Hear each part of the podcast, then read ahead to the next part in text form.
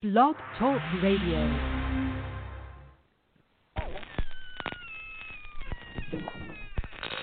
Ladies and gentlemen, boys and ghouls, step right up. Behind this curtain lies a ghastly concoction of delight,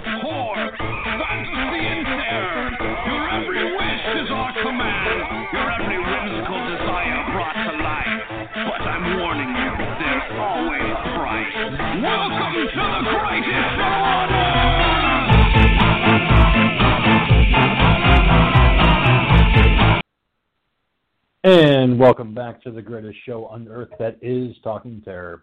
As always, I'm your old pal, the King of Horror, Andy G, welcoming you to this episode where it happens to be my film pick of the week.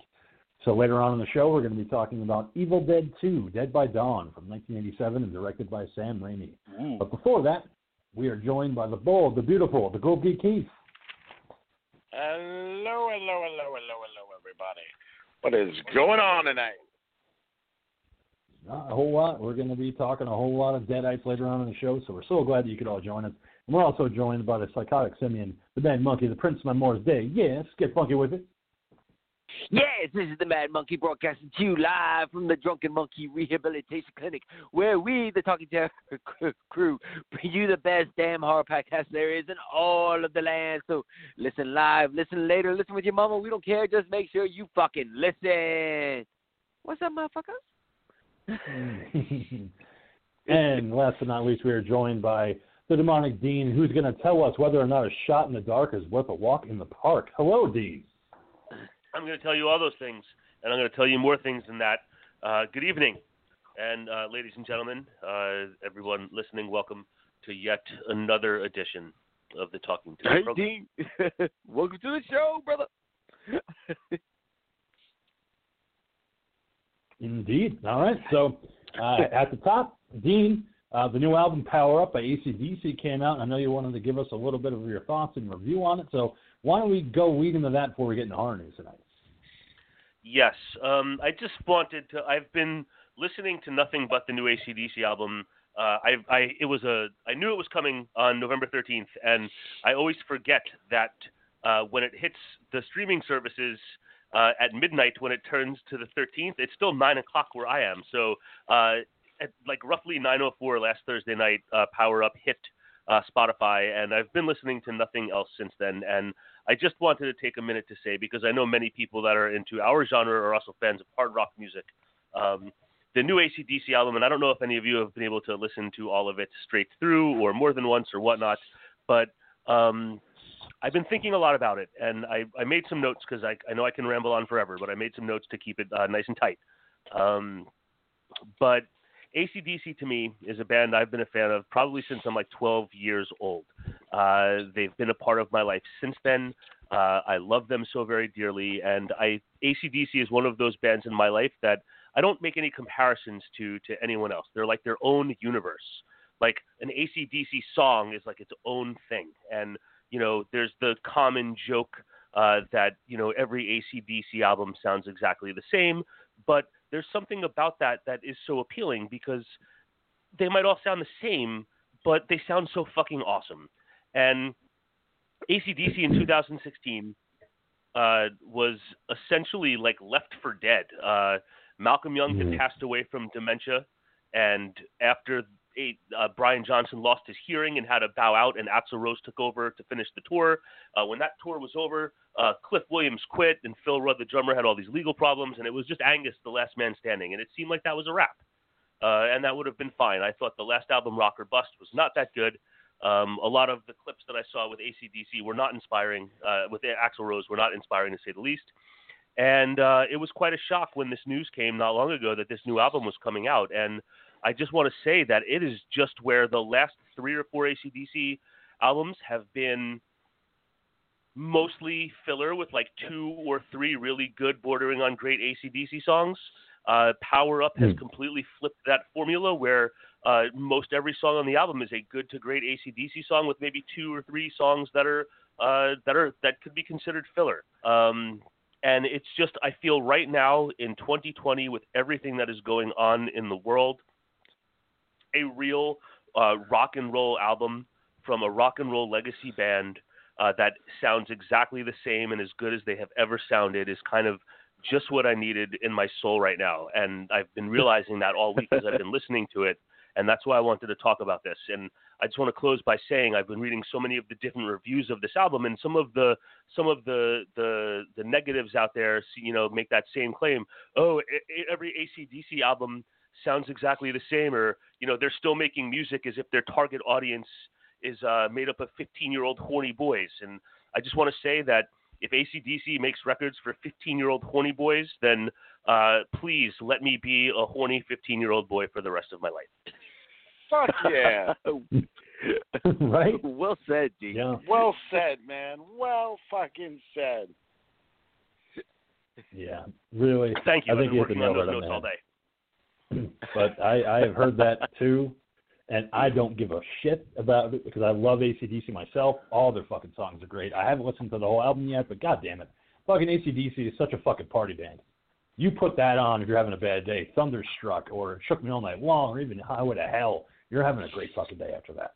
So yeah, I don't care. The haters can hate, but ACDC is a one fucking hell of a band. I'm serious. I'm I'm not kidding. If you have not listened to the whole thing yet, like you got to get on it. Like you're No, really haven't. missing out. Like you're really really missing out.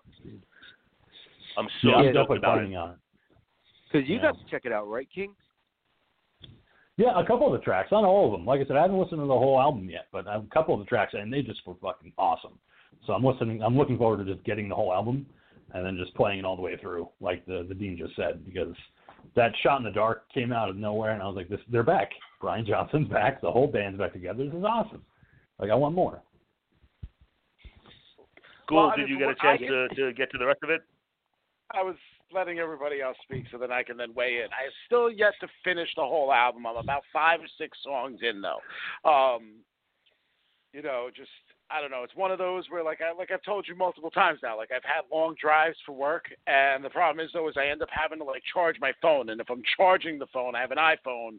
I can't jack it into the radio in my truck. I don't have Bluetooth or anything like that for that. Uh, Um, I have a small Bluetooth speaker I can use, but it's not the same when you're listening to something as rocking as an ACDC album. Um, for me, you know, I, I, I'm obviously not as big an ACDC fan as you, Dean, but, you know, my introduction to the band was through the movie Maximum Overdrive. That is the first time I ever heard an ACDC song and like knew I was listening to something that like was just something different, you know, and it stuck in my head forever. Um, we got to see them in 1996.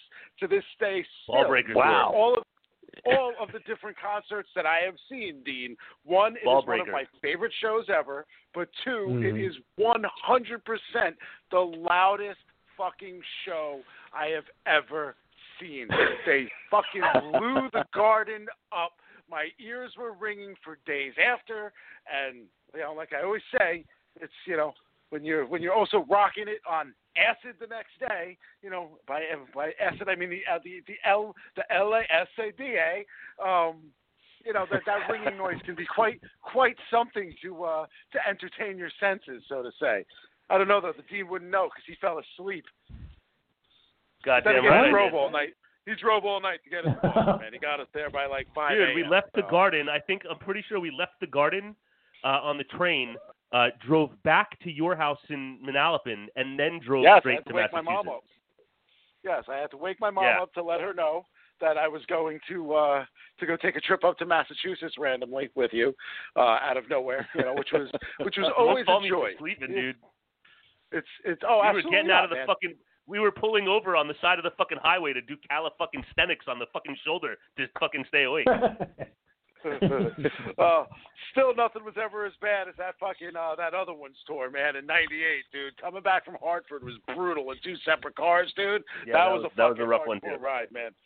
Um, hmm yeah, see, see, see, the best part of that, that whole thing though, is waking up my mother. See, my sister, my mom is now uh, is currently like living over at my sister's house, so my sister gets to enjoy this and sends videos to me all the time. See, waking my mom up is always an experience. For whatever reason, if my mom is sleeping and you go to wake her up, she wakes up as if you're Freddy fucking Krueger. Like she opens her eyes. Oh, yours kinda too, huh? you, and then she sees you and fucking freaks, like screams, yells, gets ready into like a fighting position, like she's gonna kick you, she's gonna punch you, she's gonna hurt you, and you know, so doing that at like I don't know, twelve, twelve thirty, one o'clock in the morning, you know, after we we finally rolled into Manalapan, to just be like, Ma, don't kill me. I'm going to Boston with Dave. Just, Be right you know, back. Grunted at me a little bit, and uh, and that was it. You know, we, we were we were on our way. And then I watched Tom and Jerry cartoons with somebody with thingies in his head. Yeah, yeah, you did. but yeah, man. That is awesome. Uh, so I, I'm looking forward to to you know we're not a music review show of course, but I'm very much looking forward to uh, you know hearing your all your thoughts when you get a chance to uh, you know get the full listen in because um, I just don't want to talk about it with somebody because I'm fucking been listening to it Yeah. nonstop. So yeah. I, I hear you. I'll I definitely get it man. I know I've said multiple times that I'm going to get to it. And again, like I said, I'll get in the truck. I'll start driving. I either need to phone, charge the phone or like I'm riled up over some stupidity through work. So instead, I spend like 15 to 20 minutes of that ride like yelling and screaming. Like that, just nothing in general in the truck, and probably making like absurd faces, and people probably look over and think I'm out of my fucking mind as I'm driving because I'm just sitting there like you know, freaking out, a fucking vein like popping out of my forehead. yo, dude, I was just I was just looking to see if uh, there was anything from that 1996 MSG ACDC uh, show on YouTube, and I'm not seeing anything, but I'm seeing one from the Spectrum same tour, probably like a night or two before or after. And in the comments, uh, somebody says this was my first show, and the next person says, "Me too. This was my first ACDC show, and my ear, my ears rang for three days afterwards." God, that's fucking fact, man. That Just is like fact. you, buddy. I I would not trade so it for anything in the world, man. Whatever whatever ability I lost to hear because of that show, I would gladly do it again, man. It was fucking fantastic. That shit was rocking. Awesome. Very, very fucking cool. Um, but and quickly, I wanted to say real quick that I did manage to make a trip on Sunday to the theater. I said I was going to do it, and I fucking did it. Real Cinema, Lancaster, PA, and I saw Okay. Freaky, the new movie directed by Christopher Landon, starring Kathryn Newton and Vince Vaughn. There was only one other person in the theater besides me who didn't appreciate me laughing as hard as I did at a lot of scenes. Did he give you a I'm sorry, up? they were just. No, he didn't. I mean, he wanted to give me a blowjob in the bathroom, and I'm like, here, right now. I mean, it seems kind of inappropriate. I don't even know your name. And he's like Ted, and I was like, cool. I was like, now we can proceed, and and it was great. I mean, no, nothing better. I mean, I saw a great movie. I got a blowjob. I mean, it was just it was a fantastic experience. Highly recommended. People are so afraid to go to the movie theaters, but you get a blowjob if you're lucky. You know, I mean, he might not like the movie, but I did. But um, but anyway, it is rated R. Uh, I, I wish they pushed it a little bit more. man. Yeah, I know. I'm very easy. I'm very, very easy. Trust me. Doesn't take much. Monkey knows. Doesn't take much. and he's and he's shipping a harbor. Yeah, any ship in a storm, man. Like you know, any port in a storm, I'm there. But Guys practice docking. But anyway, yeah. Well, got to do docking. Got to play Star Trek somehow. Dock those ships. But um, yeah, so Freaky was good. Um, I wish they had pushed the rated R rating a little bit more with the gore. Uh, but there is uh, one fantastic fucking sequence involving Alan Ruck, who played Cameron from Ferris Bueller's Day Off. That just chef's kiss, phenomenal for a horror film. So, uh, but if you don't want to go to theaters and see it, in less than 17 days it'll be on VOD, so you can watch it from the comfort of your own home without even going to the theaters, and I highly recommend you do. Great horror comedy. So, so Very did nice. you Good actually do a de- decent job of blending the comedy and the horror together, man? Oh, they did really well. Um, you know, and they toned it down more than like gender swap, you know, body swap movies go, like with the hot chick, where they kind of just they Yeah. tried to push as much as they could with Rob Schneider being a girl. In this one, they kind of kept it very simple and short with showing the body swap and having a couple of those jokes in there about like, oh man, I have a penis now, like you know, kind of the funny stuff. But they went right back to the horror. Like they went right back to you know the body swap of the girl like just slaughtering people and getting away with it because she's just so cute in her little red jacket, you know, and nobody's going to suspect her having Michael Myers type strength and Jason Voorhees fucking invincibility. Um, like I said, I don't want to give too much away, you know, spoilers, but Yeah, thanks for seeing. Vince Vaughn, Well, Vince, seeing Vince Vaughn at the body swap when he's running with the T Rex arms and screaming at the top of his lungs like a girl, probably one of the funniest fucking moments I had in a theater in a long time. Like just to see this like six foot five man running down the street, you know, high armed and screaming.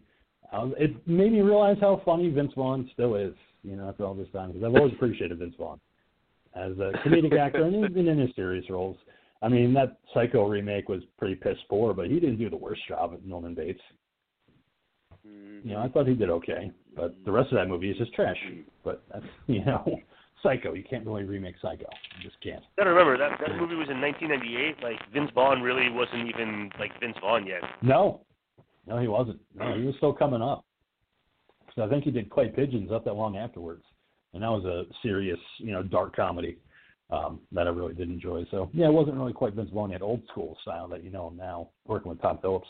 But um, either way, yeah, it's, it's a fun movie. I'm hoping that they kind of make a sequel to it. I don't know how, but I think it's possible, and you'll see when the, the movie concludes. But uh, definitely worth your time, VOD or theater wise, you know, and support it. 'Cause it's an original horror film. It's not a remake. It's not a reboot. It's its own thing, which is fucking pretty cool. But anyway, so that's Freaky, directed by Christopher Landon. Uh, why don't you get us into horror news, Dean? Well, I'm just going to kind of keep going with what you were talking about because, uh, you know, Blum had said that Got a uh, static Freaky is coming, end, as you said. Just so you know. Uh, still, they're static. Yes. Yeah. A little bit. All right, hang on one second. One second here. Let me just check my chat. All right, how Sure. about now? How about now? Oh, that's worse. Oh wow. No, uh, you sound you're you're sounding like a droid from the Mandalorian right now.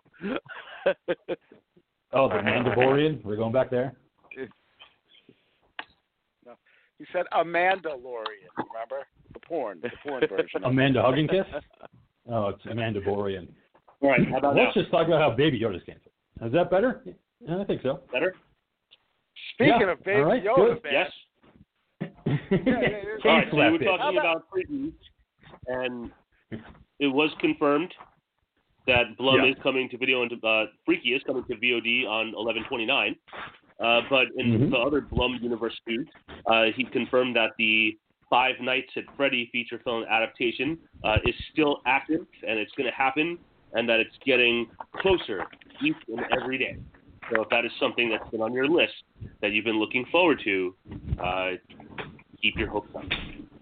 You know, this is I one don't of even know those what that cases where I'm going to interject on this real quick. Here, here's the problem with something like that, okay? Like, this is where, you know, movies, studios, and, and execs, like, this is where people show their age. I'm sorry to report to all of them, but Five Nights at Freddy's was popular, like, four years ago. It's pretty much relegated to like the back fucking end.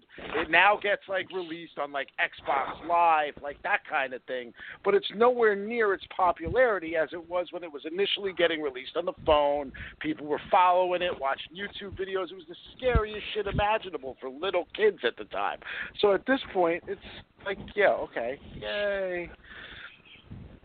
yeah, because I wanted to ask you, Gould, did you ever get a chance to play it? I, like, I never got to play it, but did you and your kids play it at all? I I I tried it. Uh, one of them had it on their phone or some shit, and you know, I mean, listen, it's basically like a Resident Evil type of clone deal where you're roaming around like a place, and these these these critters, these animatronic fucking freak shows, are trying to to pretty much jump scare you and kill you. You get scared, you know. Once you get the jump scare scene, you're done. Game over. Um, but you know, like the the design of the creatures is what was kind of cool. They were like again, it was what, what they ended up doing with that Banana Splits movie was five was Five Nights at Freddy's. That's what it was. It was like a bunch of animatronic Okay. freaking creatures go go wild. You know, Oh, all right, man. the titular Yeah, just because I know, the, uh, I, the, I, the. I, yeah, because I know my youngest son and his cousins were playing it, but I was just like, uh, I'll take a pass. Well, there's a movie. I mean, there's also the Nick Cage movie coming out, Willy's Wonderland. That's pretty much the exact same Mhm. premise, except it's got fucking Nick Cage in it. So I'm I'm there. I'm for it. Animatronics versus Nick Cage. But yeah, that does, that does look fun. the original Five Nights at Freddy's came out in 2014, so they're uh, they're- they're a couple years too late. You know. Well, you know, they, they're trying to keep their fingers to the pulse. It's not very well. That's not yeah. nice place. The pulse is You really gone. suck. It's dead. It's dead. Stat. It's done. All right, Dean, what's next? Well, speaking of things like I that, you know, I finally forgot. got I finally got around to watching the fucking uh, New Mutants movie. You know that that that was a, a ride. That happened finally. Something good. Yes. Uh, yeah, I, I downloaded a nice clean copy. Uh, I'll be checking that out this weekend, and then yeah, Ghoul and you and I can confer back next week. Okay. All right. Well, no. You know what? Then, if you have the ability to watch it, I know Dean Yeah, has I'll the do the same. to watch it. Then that means the King has the ability to watch it. So now that means all four of us can watch it. So you know what? There you go. I just announced my movie two weeks in advance. Whoa. wow. It's on. What was what was, what was the title? movies. It's on movies The anywhere, Dean. Was what is it? The New New Mutants. Mutants. The New Mutants. Are we a fucking Mhm. horror show? It- it's it- a horror themed movie. The Fine, horror. my it's next horror pick I'm thing. announcing three weeks in it- advance. We're gonna watch the Sisterhood of the Traveling Pants. Finally, finally That's somebody fucking announced hard. it. I That's was waiting. Yeah, that is. Okay. It's horrifying. You're goddamn well, right. well. I'll I'll I'll see in Rays That's because horror next week we're watching. see it. No, I, no, I'll see in Rays because next week we're watching Beaches, bitches. Yeah, but you hate that movie. It's like gonna be a fun. I conversation. know. Loves Bette Midler. He Don't worry, likes Who's Monkey. that You're the Midler, man? beneath all of our wings. Monkey. That's why. That's why it's scary. Bette Midler. She's so fucking scary. She scares the living shit out of me. Yeah, you Yeah, are Bette remember Midler, man. I had a Monkey- weird the thing- monkey will. The monkey will always be the wind beneath our wings. Yeah, I, I, had, I had a weird thing with fucking Bette Midler, man. Like I remember going to the uh I went to the train station in Freehold, uh, in the in the borough, you know, because I was able to get porn mags, uh, you know, when I was like Yeah. twelve and thirteen in that joint because they just didn't fucking give a fuck. Um, No, they didn't. you know, if you go to if you go to Soda King in Manalapan, the, the fucking guy would stink eye you. You know what I mean? So you weren't getting away with it. But over there, they really couldn't care less.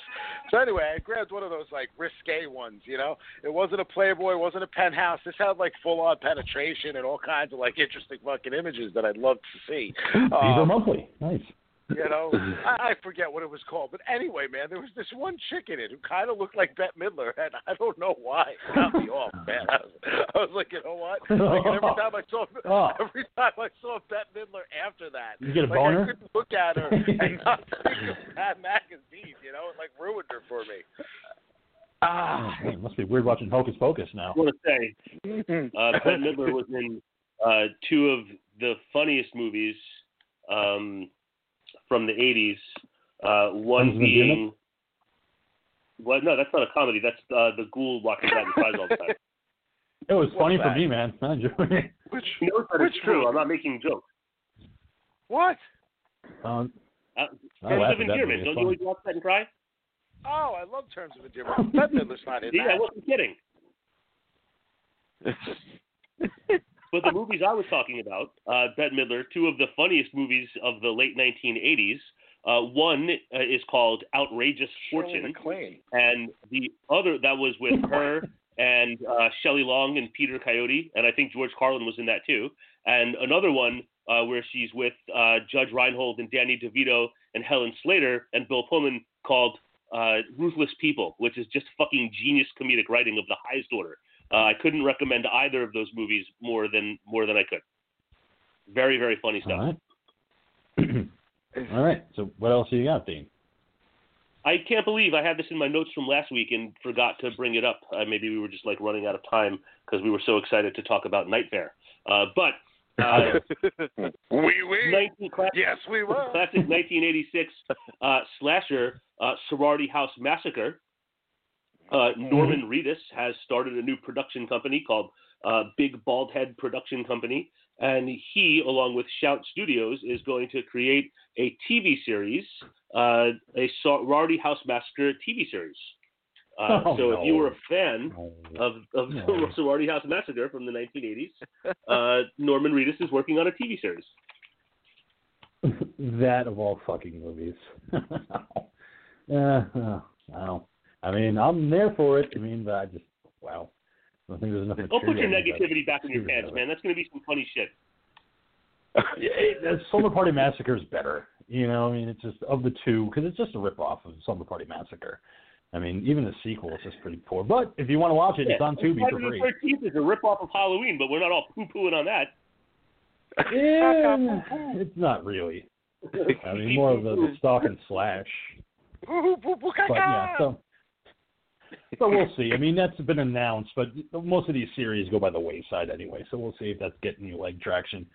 Um, you know, but if, once it gets fully announced and they've casted, it, then I'm like, all right, I'm in. But until then, no. Just watch the movie on Tubi and just be glad that probably not going to see that series for a while.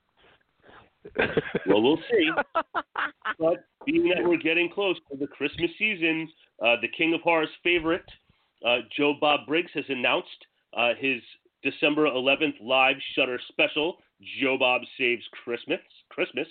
Uh, the titles, as par for the course when it comes to the live Joe Bob Briggs specials, are being kept under wraps. Uh, last year's Joe Bob's Christmas special featured Black Christmas Original, uh, Jack Frost, and Silent Night, Deadly Night 2. So we don't yet know what Joe Bob will be uh, bringing down the chimney next month, but uh, as word filters in, we'll be sure to keep you updated.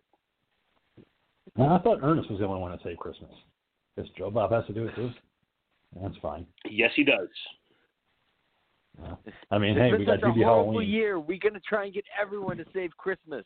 We're gonna extend the Christmas season because everyone needs extra cheer this year. Well, they fuck over That's- Halloween and cut Halloween short by putting out Christmas decorations fucking early. Well, that's why they're playing Christmas music on the radio now. Because COVID just says everybody's so depressed, so they figured they'll solve it by playing Christmas music on November 1st. Isn't that nice? Isn't that sweet radio stations to do? That's always the There's nothing case, gets me though. more. Anyway, I don't know. Yeah, There's always but some not so fucking early. playing Christmas. Yeah, it is. As soon as Halloween's done, Yeah. man, that's like Home Depot, dude. By the fucking middle of Yeah, September, dude, they got Elf, Christmas Elf has been on out. non-fucking stop since like the day Cool. after Halloween. It's been Elf. Elf is on non-stop right now. That movie. I have a lot of problems with that one. Elf. Ugh. Yeah, I'm not a fan. I thought Adam Sandler I'm was a- dead. Yeah, I, I've never been. I've never been a Will Ferrell fan. So Pharrell, however Nope. the fuck you say his name. Yeah, I don't know. I, You know what it is? Is I've- ever since you I've tried. Tracy Morgan say it. It's like Will Ferrell. yeah. I've tried so many times with Will Ferrell, I just don't get it. So, Nope. you know, I just o- haven't seen one movie he's of been his in that I, only movie I've seen of his that I fucking love is Talladega Nights. just cause, just because I'm Well, a NASCAR fan. NASCAR. and they and Yeah. they do such a great job of ragging on NASCAR. Yeah, well, you're automatically a fan because of NASCAR, but ah, well, Like don't him know. in the Lego So if you want to watch Elf, I'm sure it's on there. All right, Dean, what else do you got? back in 2016, there was a, a a chiller network that I guess was trying to um, be a horror channel uh, and did not Yep. succeed. But uh, they had a one season I remember that. uh, series that was called It was on. Slasher, and then Yeah. Slasher after Chiller folded, uh, Slasher moved over to Netflix for season two and season three, and it was just announced that season four of the series Slasher is now moving to Shudder. Uh, season four is going to contain eight episodes, and it's going to star David Cronenberg. Man, all right. Like right. this is the it's like the bastard of the series here, man. It doesn't know who its dad is. Well, like everything else, now Netflix, Slasher's to a daddy, man. Slasher's fucking killer. yeah, it's it's Shudder's kind of like the stepdad that gets you like front row tickets to a baseball game. Like that's the that's the place where you want to be. Like you don't want to be man. at Chiller, you Somebody want to be at Netflix. As somebody that had a stepdad, you know what? He never got me front fucking row tickets to anything. I didn't say No, you I never had front row anything. oh, Got that I didn't describe own. what stepdad Shudder is. you know the one I'm talking about the stepdad that tries too hard. He's like, "Come on, Kevin, let's go down to the old ballpark and play games." And he's like, "Yeah, cool. You're a cool stepdad." He's like, "Goddamn right, that's Shudder, not the other one." Where he went out for a pack of smokes one day and never came back. Not those ones. That, Oh, that fucking That was, that was my real dad. Yeah. well, there we go. Good night, everybody. gonna find some You sad music to play. Here's, here's the, um, you know, I watched Slasher. Play me out. I mean, at least I I watched the first season of Slasher um, and enjoyed it. You know, it's Canadian, but it, it was still enjoyable. Um, and then we started watching. There we go. Perfect. Is somebody Oh. that Trump fan? All the poor kids that stepdads that went out for a The pack moment of of remembrance. one day. I thought that no, hasn't that been relegated to like uh, Trump supporters putting away their flags? Um, Yes. Oh, yeah, they gotta lower them. Taking off the red hat. They, they So got the till first January. I thought it was very well done. It felt well produced. You know, I mean, listen, it was, it was it was a fucking series, so it was what it was. But it was on par with like American Horror Story and that kind of stuff. You know, going into season two, like I was really, I had some pretty good expectations for it, and it felt like it was like the low budget stepchild of the original season. Like I don't know if they lost money, got different actors, or what, but it just really felt like a low budget film as opposed to the first season. So I never even bothered finishing that second season. So I don't even know what the third season was. It exists. You can watch it on Netflix, I guess. So there you go. Oh, I know. uh, I know. I can watch it on Netflix. That's where that's where I watched it on Netflix, man. Yeah. On Netflix. That's proven. So, all right, so that's cool. Look, it's something to look forward to for all the slasher fans out there. All right, Dean, what's next? Uh, speaking of a comparison to American Horror Story, uh, Ryan Murphy, uh, and we talked about this on the show previously, has talked about uh, his American Horror Story spin-off uh, that is going to be called American Horror Stories. Uh, well, there's some more details about this one. It's going to be 16 one-hour standalone tales uh, covering myths, legends, and lore. Um, there's no release date yet, but it is going to be an FX on Hulu exclusive. And uh, Ryan Murphy released the first image, the first poster, which is like a woman uh, whose face looks like an egg that's all cracked, and inside the cracking of the egg is like a spider web with a with a spider inside of it. So, um, 16 one-hour standalone anthology. Uh, you know, sounds pretty cool. Uh, he said that you know you'll see a lot of familiar faces as as far as cast members and everything, as is his uh, mo. Um, but there you have it. So, uh, spin-off for American Horror Story. Man, 16 Coming soon. episodes. That's ambitious for. A spin-off, yeah. Could go for less, Yeah. 10, you know, but 16. Somebody Hopefully it fart. pays Hey, off. look, if they got the stories to tell, you know. yeah, and if they got the Yeah. fan base to back it up too, you know, I guess so. Yeah. Mm-hmm. All right. So what else have you got, Dean? Uh, an author named Grady Hendrix has a novel Grady. that's coming out on July 13th, 2021. Uh, that is called Halloween four. the final. It's called the Final Girl Support Group, Mm-hmm. and even though the novel has not yet been released, uh, the TV series rights have already been sold. Uh, the concept of this novel, which does sound kind of interesting, uh, apparently uh, all of the final girls have been in therapy for decades. Uh, and while they do not outright use the names and character names of the classic horror movies, uh, they've been described as um, a victim that survived a cannibal family in Texas, uh, one that survived a machete maniac at a summer camp, uh, one who had an older brother return to settle scores on Halloween, and then a lunatic who entered through dreams. Uh, so uh, in this in this novel, these are real girls, real final girls that are suffering the trauma as if these were real crimes. So that novel isn't coming till July, but the TV rights have already been sold. Yeah, so I'm looking forward to pretty that. I like it. yeah, but on the flip side, they're jumping onto this whole thing of we're gonna sit there and tap into classic fairy tales and stuff like that, and not really use the names of anyone in the fairy tales, just like they did in the like the Fables DC stuff, and then they sit there and did it in once on the NBC show, and they're Hmm. tapping into that stuff, but now they're just doing the same formula but using horror movies. Yeah, that's how you get around copyrights, my friend. Yeah. just- yeah. yeah, that's how you do it. you know, when That's you did do the it, right monkey. way. I'm looking forward to reading it. I'm a big fan of Grady Hendrix. My best friend's Exorcism was a great read. So I'm looking forward to checking this one out. There you have it. Words from the king himself. Yeah. So all right. So next up, what do you got? Uh, based on their plans to throw a little bunch of their movies onto streaming as soon as possible, since no one's going to the theaters because of COVID, uh, AMC and Cinemark at different points of time have both announced that when things are ready to roll again, that they're no longer going to carry films from uh, Universal. But all of that now has been poo-pooed on because they have struck deals with Universal.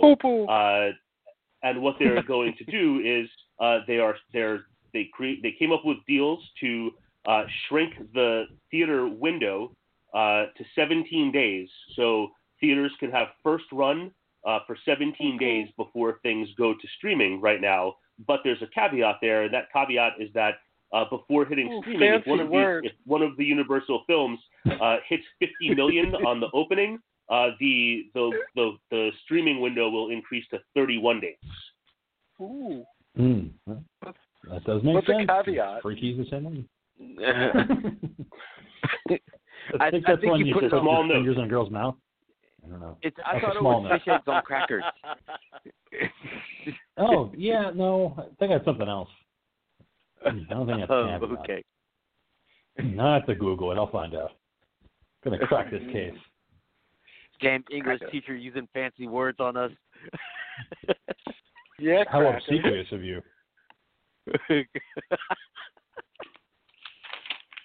I am so smart. S M R T. I know words. I know the best words. You have all the best words. And uh, following You use his them. dear friend into the world of horror, and They're that dear friend being that dear friend being uh, Kenny Powers himself, Danny McBride. Uh, Seth Rogen uh, is stepping into the world of horror.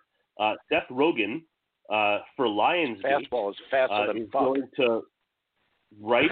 He's going to help write and produce with his partner Evan Goldberg uh, a a film called Video Nasty, uh, which is going to be a love letter to horror of the 80s. And the brief plot synopsis is that three teens rent a cursed VHS tape and are pulled into the world of an 80s slasher that threatens to trap them forever. It's a cool plot line. I mean, don't get me wrong, I do love it. I just I don't I hope he can pull it off and not make it too comedy.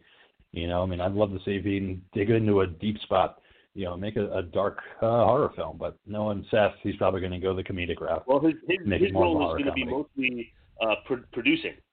Um, he might have a hand in some of the writing, but like that's not his Yeah. uh, main gig on this. He's going to be a producer, Mm-hmm. And then I'm sure he's going to have a button input. Yeah. yeah. So the last thing that I want to talk about, because you know I want to I want to give the King of Horror ample time to talk about Evil Dead 2. Uh, Holy we shit. have talked. Who doesn't love ample bosom?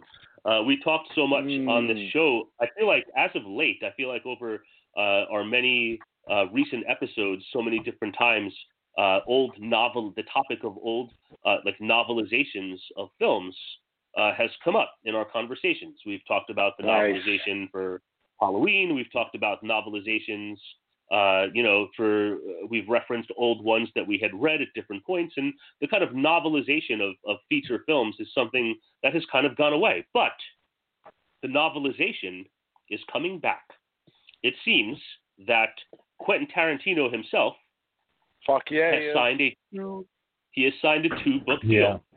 Uh, the first of these two books is going to be a novelization of Once Upon a Time in Hollywood, and where what he has said is that he is going to now have room to expand on the story uh, with an emphasis on Rick Dalton's time in Italy making spaghetti westerns.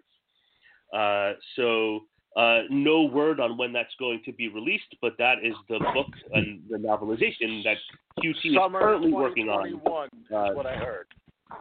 Oh, the summer. So that's pretty fucking awesome. I will be looking forward to that with great anticipation. Indeed. Fucking A, The man. I heard that book- shit on the news not too long ago, and yeah, that, that, that gave me a Woody. Yeah. it's pretty fucking Yep. cool. And then also sounding pretty cool, uh, the second book that he already said that he's going to be writing is called Cinema Speculation, and he's calling it just a deep dive into the films of the 1970s. That's the one I'm looking forward to the most. Because I know So- Quentin's a huge fan of 70s movies like myself. So to read that, you know, a book by him about 70s cinema, I'm looking forward to that one most. I can't wait to pick Yeah, that one up. so uh, that's what's going on in the world of Quentin Tarantino. As we know, uh, Once Upon a Time in Hollywood was his ninth feature film, and he has proclaimed steadily over the years that he's going to do 10 feature films, and that's going to be a wrap. So uh, there's been no word on what that 10th film will be. There's, always, you know, rumors and speculation and whatnot. Speculation. but uh, the the world uh, awaits. Excuse me. He said, I asked him, what's not? Huh? Awkward, awkward silence. Awkward What are you silence. talking I about? don't know. I don't know, man. Just continue. so anyway, uh, no word on what film number ten for Quentin Tarantino is going to be, but he's going to be hard at work on on these two books. And he said after he's done with films, he'll do writing, he'll do this and that. Uh, but uh, apparently, he's getting uh, his start as an author, uh, and you can be looking forward to those. I'll be looking forward to those very much. So. Yeah, me too. Looking forward to it. Both. Um, but all right. Uh, so, Monkey, uh, Ghoul, if you have anything to add uh, before we get into the movie, you know, you're, the floor is yours. No, I mean, the I only thing I can was going to say. I- Ghoul and I are on the same page. I was just going to complain about the controversy that's going on with the Mandalorian, man. Uh, it's a real quick fucking thing to bitch about. That's all. You know, the fact that there are people out there. Okay, this this particular season, you know, the child, Mandalorian? Yoda, whatever the hell you want to call, whatever you want to call him. You know, we know him as fans as the child. Um, you know, average person calls him Baby Yoda. You know, he proceeded to um to eat the eggs of this alien creature that uh that they were traveling with. You know, and part of Who the, the love eggs, Mando's man? job. Exactly. But you know, the the thing is is this frog like creature is the uh she she's carrying these eggs because if these eggs all die and she doesn't get them to this other planet with her mate, you know, her family line is going to end. So they're her eggs, they're her her fucking babies for all intents and purposes. Well, you know, Baby Yoda seems to have a fucking uh, a hankering for these eggs, so he likes to use the force, pop them around, and then fucking pops them out every now and again, and just, you know, instead of a chicky nuggy, he's fucking sticking these eggy buckets right in his fucking mouth, you know, and he's, he's just nomming away on them, nom nom nom on the egg egg egg, you know, and somehow, somehow, okay, this is the world we live in in twenty fucking twenty, okay, somehow this has become a huge fucking problem for people who are claiming that this is genocide. Okay? Really, people? It's a fucking fictional character in a fictional fucking universe, and even if it wasn't, omelet. he likes the fucking eggs, man. I would give him a Wookiee egg and fucking cheese if I had to. You give that little motherfucker eggs. He wants eggs, you feed him eggs. Fuck that froggy bitch. And it's not genocide if it's only one family line. It's not the whole species that's going to die. It's just one fucking person. Scrambled, Tell us how you really feel. Rant, o- rant over. make some but eggs okay, but but but backing up the Ghoul. All right. On top of that, then you also have a lot of people that are complaining about, um, you know, that this was totally this is making them feel bad because they didn't understand you know how hard it is to try and get pregnant when you're sitting there try, trying to go through things of you know getting your eggs ready and the ovulation oh, Hopefully process and they thought it was a they thought it was a stab at you know trying to get pregnant as well so they were eh, and it's just again people just need calm the fuck down. It's like th- this was done on purpose not to sit there and g give off genocide, but it's because Jon Favreau put those scenes in there to take away from the cuteness of Baby Yoda and show that he's just that's why they did There's it. nothing nasty about it. He was hungry. Okay, he saw eggs. They were food. He's a creature. I like we don't know what his Rebels fucking diet morning. is. It ain't like we ever sat there and watched Yoda fucking nom on a fucking meal. You know, he's not eating steak. And he's He don't up. fucking lived in a. He used to live on Dagobah, man. You saw what Dagobah Over was like. God only knows what the fuck he shoved down and thrown it up his ass. I mean, give me a break. Yeah, and I agree with you. And plus, a baby's got to eat, man. You know, Well, Mando true. sure as fuck wasn't eating them. Uh, I mean, Hard eating them, boiled. but still.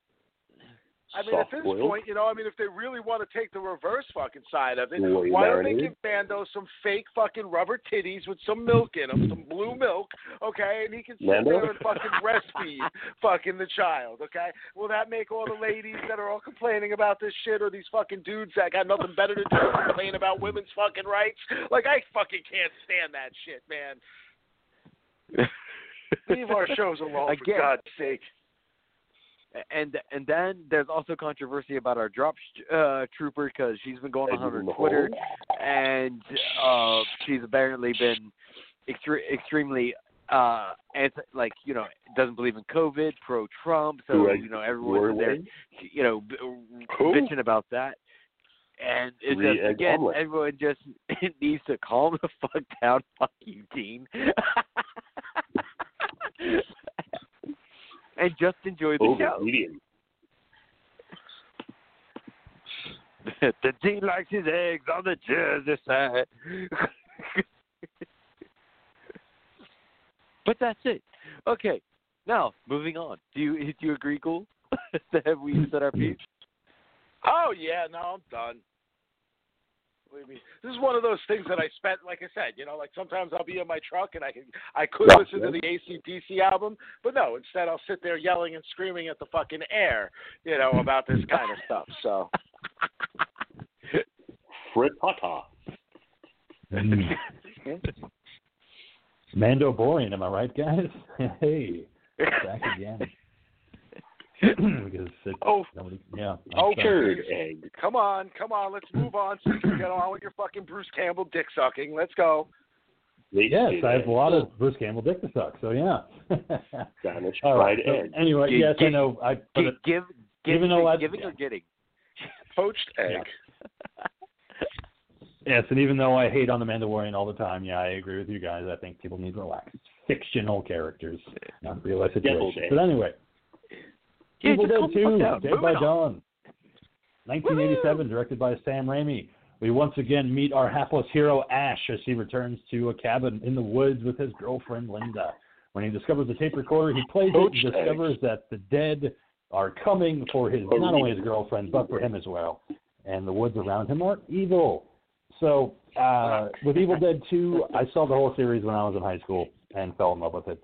The first one's my favorite. I think that's the best one in the series. I love Evil Dead 2, but Evil Dead being as uh, original as it was and low budget, uh, and it definitely worked on the scare level. Evil Dead 2 works on much more of a comedic level, and that's all due to Sam Raimi basically beating the fuck out of Bruce Campbell for 84 minutes. That's all the movie is. It's just him beating the shit out of his best friend and making a movie, and it's fun. All right. So, Ghoul, what do you think about Evil Dead 2? God, that was that's Evil Dead 2 in a nutshell, man. Uh, you know, listen, I uh uh, there- there's not much to say about Evil Dead 2. It's a fucking classic. It's always enjoyable. It's always a fun ride. There's not much never to say be a- about it. I should have found some more news stories. I, uh, you know, there's, there's there's never going to be a time that I can't put this on and not fucking sit there smiling the whole entire way through because it's just that much fun, man. That that that's that's about it for me. So so Dean, how do you All right. feel about the Evil Dead 2 and eggs? Uh, I just I want to I want to I love eggs. It's one of my favorite foods. I eat so many.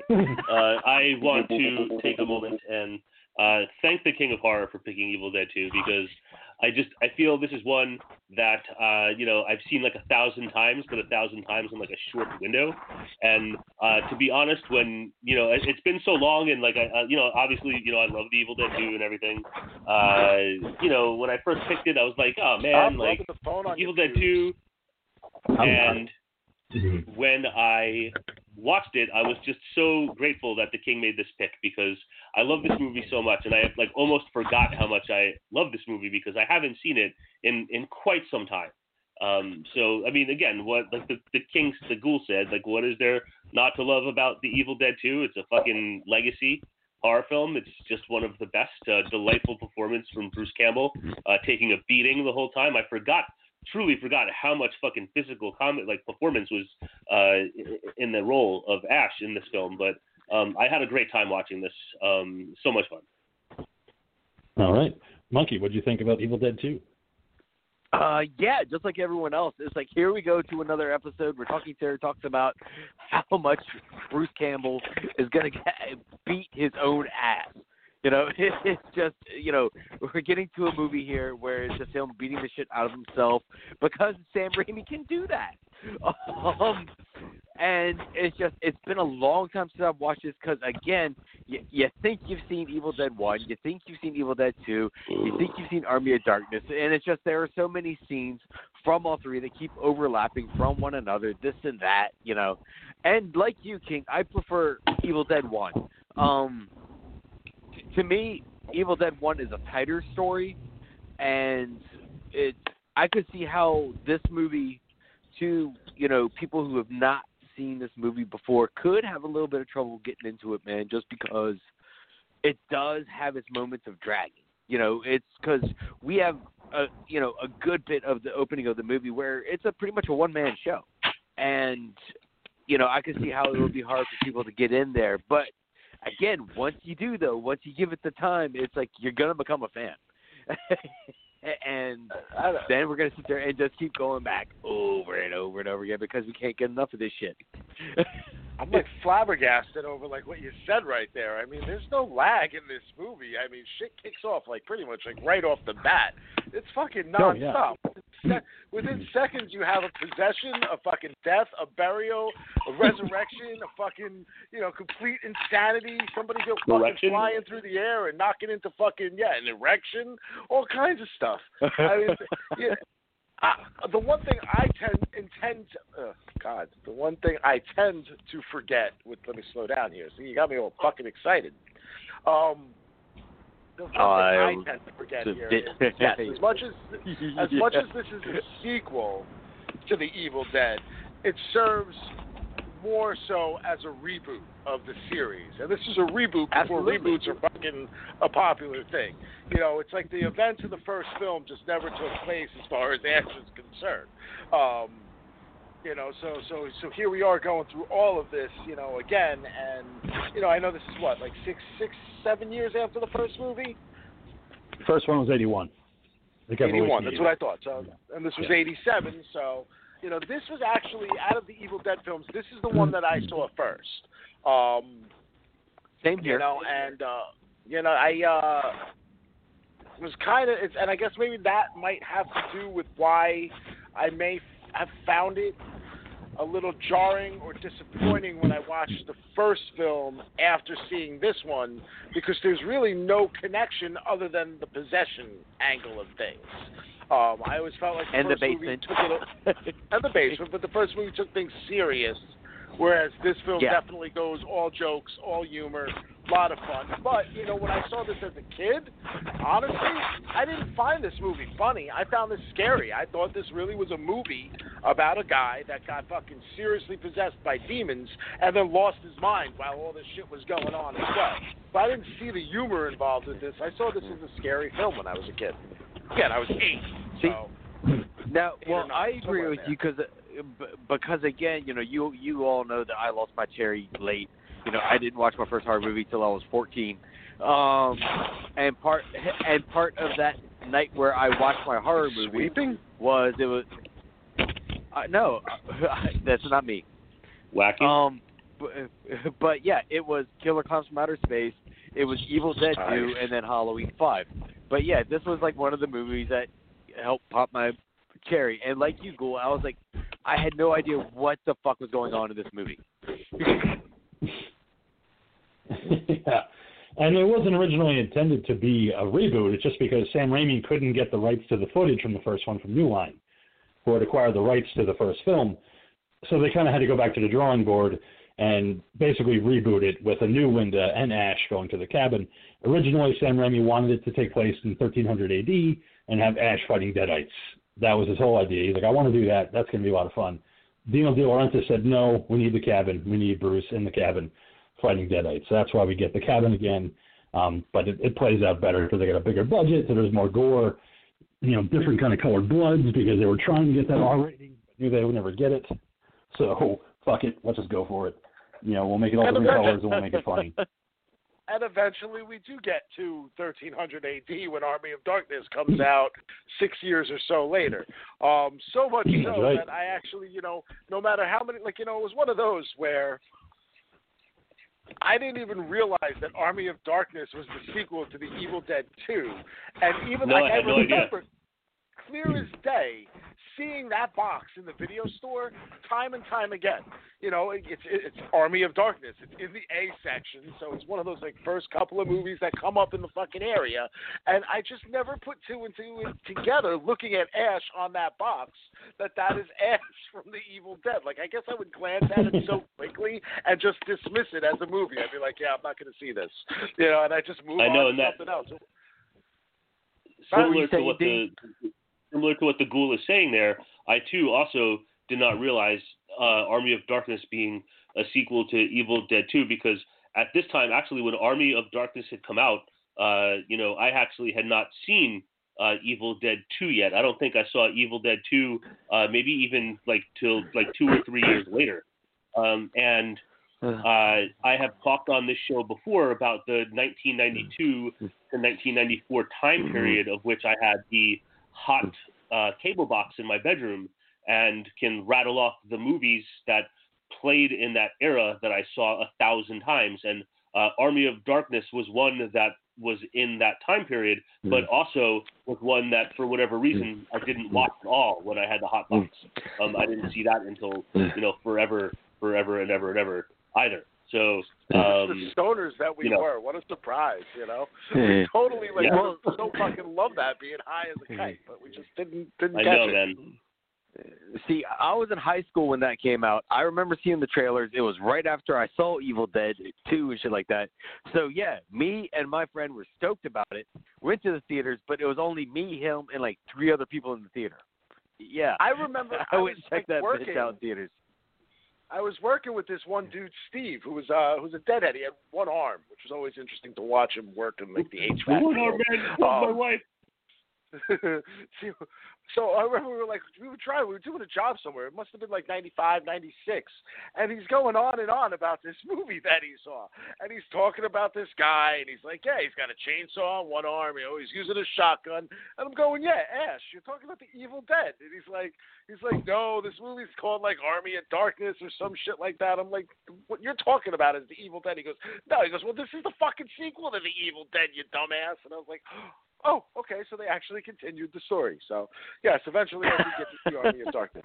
But what I, you know, what's funny is, is it wasn't until this most recent viewing, and again, I've seen this movie so many times. This is the first time I ever caught the beginning hint of what's going to happen at the end of the film, where they show Ash in Yeah. the book, the guy that falls from the sky. Like for some reason, I guess I've never Mhm. picked up on that before. Or if I have, Yeah, I've forgotten. with the it, which is chainsaw. completely possible because I'm a fucking retard that way. But it's a quick thing, you know, and that's when he says, you know, I feel like somebody's walking over my grave. And that's when they discover the 3,000 year old patient that pictures of Ash with his chainsaw. But yeah, so when you get into the film, again, like the the ghoul had said, this movie fucking just goes. I mean, within the first, you know, 25 minutes of this movie, so much happens where you have Linda and Ash going to the cabin of Professor Knowby. Oh, baby, he's not going to be home. We're fine. Relax. I brought Let's have their champagne. champagne. You're a woman and I'm a man. And you're a woman Oh, last man. time I checked. hey, Let's you're a woman that doesn't want to put. and she's a woman that doesn't want to put out. ah, Yeah, with the vacuum form fucking T-shirt on.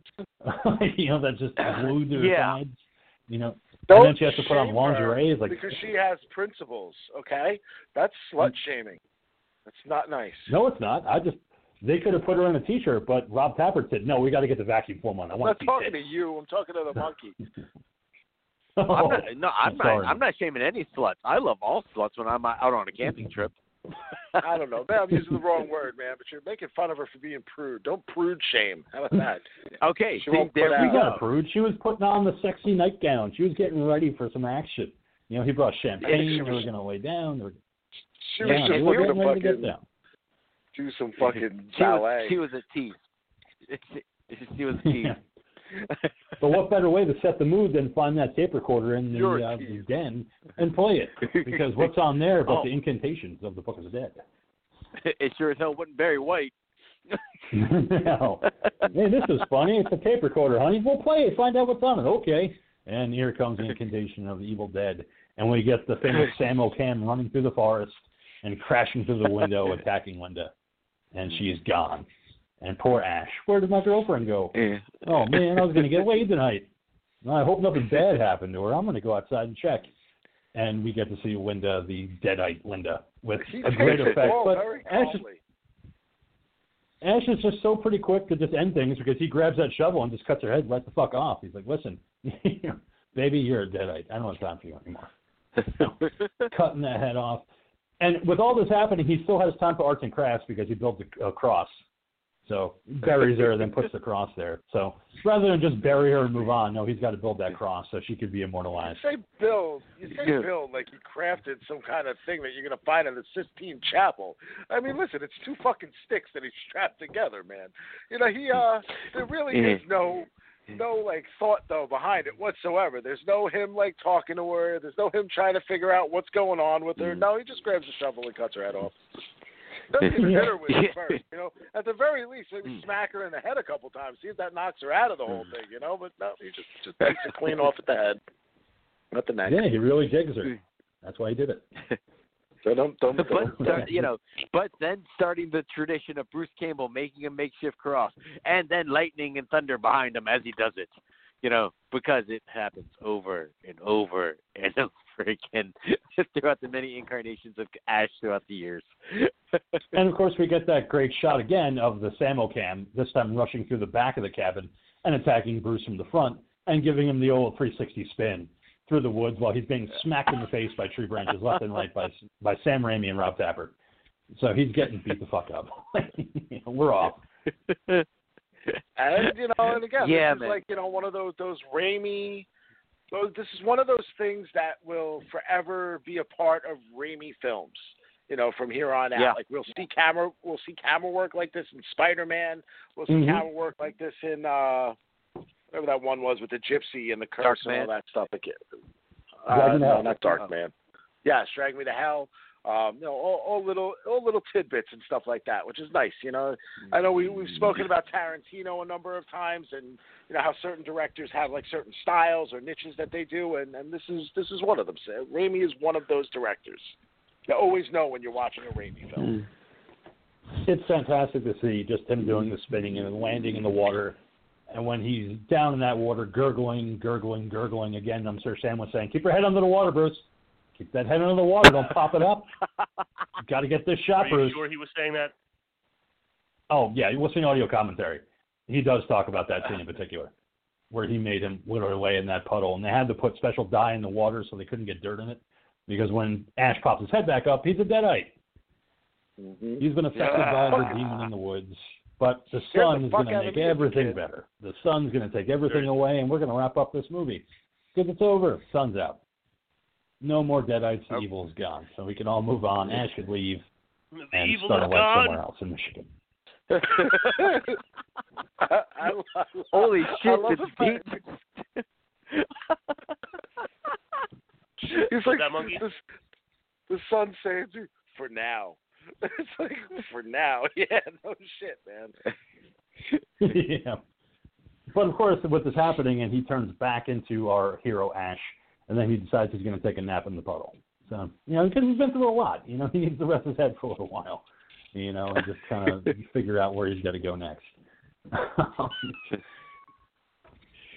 So But he when he sleeps the wakes- half the day away. Yeah, but then when he awakes, it's it's dusk now, and when he gets back to the cabin, there's a pair of superimposed eyes saying, "Join us." No, I don't think so. I'm gonna get back in the Delta and get the fuck of out of here. One of us. and this is where he decides to, you know, wipe himself down and then rush out in the Delta 88 and get to the bridge. And there was also a deleted scene that I had shared with you guys last night on the group chat where he decides to reach for a, a a big old box of cereal that he found in his car and he chokes on the toy, which is one of those sticky wall crawlers. You think you'd watch out for the Damn toy, but Damn those sticky wall crawlers. I love those things as a kid, man. Right, So you got it dirty. And then, and then once it was dirty, it was fucking useless wall crawler. No, Yeah, all you had to tell you do is wa- wash it with no. All you had to do was- is wash it They with say dish, wash it with dish soap soap. and water, right? Yeah, it never worked Yeah. for me, dude. I'd wash it, it never stuck again. poor wall crawler. There was no Um, stick for Oh. well, you're not Poor supposed man. to chew on them like Ash did. Sorry. no. and as he's driving away to get back to the bridge to get away from the cabin, we stumble upon our first miniature, which he slams on the brakes in front of because he realizes that the bridge is out. But clearly it's a miniature, but I love the effect. A whole bunch of matte paintings to show you the gap, just how far it is from the cabin to the other side of the world where he's not going to be bothered by deadites. And he just has Yeah. no choice because it's nighttime and now he has to get back to the cabin. It's funny, you know, as many as as much as I watched a lot of older films as a kid, I remember this being one of the first movies where I realized things like that were done. Um, you know, specifically like in the beginning of the film when they're driving across um the bridge. Like I can totally tell like how Oh, yeah. fake it was. That it, you know, just, just just just the painting and then yeah, when you see the the bridge here now where it's all clawed up. But it was still creepy imagery, you know, so uh, I'm not knocking what the the imagery achieved as much as it's just uh again, like I said, it's the first time I ever really noticed like that's that's how they did certain things. I'm going to Yeah, well, okay, well, I think now- it's my favorite effect. Go ahead, Monkey. I'm sorry. Go ahead. Uh, now, now refresh my memory, King. Is was it the first one or was it this one where they actually built the the curled up hand for the bridge? It was this one. They couldn't afford it in the first one, so they just kind of showed you Oh, some okay. beams in the woods, and that was just supposed to be the bridge. They really didn't have enough, so you're supposed to assume that the bridge is just completely fucked up. But you can kind of see like what they were trying Mm-hmm. to do. And this one, they had a bigger budget, so they could actually show you the curled up hand of the bridge and show you that it's just Kind- completely devastated. At least that's what it was supposed to look like. And then Sam Raimi was like, you know, that's what we were shooting for, but then it just looked like a big old pile of shit when we were done. We are like, fuck it, I thought we'll just shoot it. I mean, the effect is there. I mean, you could tell that it, it's all fucked up, and it does kind of look like a hand when you look at it. It does look like it's Mhm. trying to make a fist, you know. Oh, Um, I totally but yeah, this that one like hand. Yeah, and It's my not. favorite effect of, of you in the opening is this: when he drives back in the Delta 88, he's being chased by the spirit in the woods, and he stops short and he goes right through the windshield of the car. That was John Casino doing that one. That wasn't Bruce. But if it could have been Bruce, it would have been Bruce. He couldn't do all the stunts. So, Oh, wow, really? that was a stunt man. Yeah, he Oh, didn't do all the stunts. No, he the fall down the stairs was also John Casino uh, because Bruce Campbell said straight up, "I'm not falling downstairs. I'm not doing that stunt." So you could just get John to do that one. So it wasn't all Bruce getting hit the entire time. but yeah, he gets crashed through the windshield of the car and lands in the woods, running back into the cabin. Now you get to see how big this cabin is because apparently it's ten you know doors deep, with Ash being chased all through the house, is going through door to door to door into the back of the Right, house to the front of the house. It's a very cool shot. yeah, Mhm. huge ass house, man. Well, It's much, a little much bigger good. than than the, dece- the, the deceiving front of the cabin would have you believe. That's for sure. right? Yeah. You don't think this cabin's going to be that big. And if you actually pause it in certain parts, you could actually see that it's a set that was built on the uh, high school gymnasium in Wadesboro, North Carolina. You could actually see it. There's no top to that cabin. You could actually see the rafters of the gymnasium if you pause it in the right spots. they, they, they weren't trying so hard to hide it that it's in a gymnasium that they're filming in. Um, But he evades the evil by hiding in the cellar and then looking at the trapdoors, scared out of his mind. And the evil's like, fuck, and then just goes all the way out. And you get to track it pretty far. that it does doesn't stop at the cabin door, it goes all the way back. Deep into the woods. Deep into the woods. Oh, Deep. it's going to hide until you know it gets Ash again. And this is at the point where we get introduced to Annie Knowby, uh, who is the daughter of Professor Knowby, who was reading the incantation of the tape, arriving by plane to meet her boyfriend Ed. And she has the 3,000 year old pages of the Book of the Dead. and I sure as hell can't wait to get back to the cabin and recite these incantations and figure it out. What do you think's on them? I don't know. Could be nothing, or maybe a portal to another world. Another foreshadowing to the end of the movie. that this could be it. um, and yeah, so we get that dialogue back and forth how she hasn't heard from her father in a week, neither has Ed, but they're going to have to get there somehow because they need to read these incantations and figure everything out. Um, love that it's in a frame, you know, nice and ready to go because you figure these pages are going to fall oh apart yeah. once you take them out, Yeah, but no- they don't because they're, they're made by human flesh. Human flesh doesn't Yeah, fall apart that- like pages. Yeah, nice display case so that the sunlight can get it, you know, and expose Yeah. the pages. It's awesome. Not in a sealed, you know, suitcase or briefcase or anything, you know, extremely protective. No, just keep it out there. You know, put it on the mantle. Yeah, that makes sense to me. And then when we cut back, we have Ash back in the cabin, asleep in a chair, again taking another nap because you know you need those naps because it's going to be a long night until daytime. So you take a nap, you rest up, but this time he starts to hear the piano that he was not playing at the beginning of the movie start to play again, and that's when he's reminded of Linda and the necklace that he saved from Linda, which is a, a pendant that was also in the first one that was used to defeat the evil dead, and it comes back in this one, and it's supposed to kind of symbolize Ash's innocence, his good side. So when the evil takes over, if he has that, the evil side will go away. It's kind of like a token of his, His- love for Linda and also his innocence. His humanity. yes, his humanity. You know, great point. Uh, but when he runs to the window to see what's going on, the cross has fallen down where he To the Linda. wall. And- Oh, sorry. yeah, wrong one. But Linda does pop out of the ground to kind of grind a little bit on some tree branches, so she might have been into some hip hop back in the day when she does her little spins and her head bops around. Yeah. Dude, I remember seeing, and again, like I said, when I was a kid, I really thought, like, you know, for the most part, this movie was serious. I remember even then finding this to be, like, hilarious.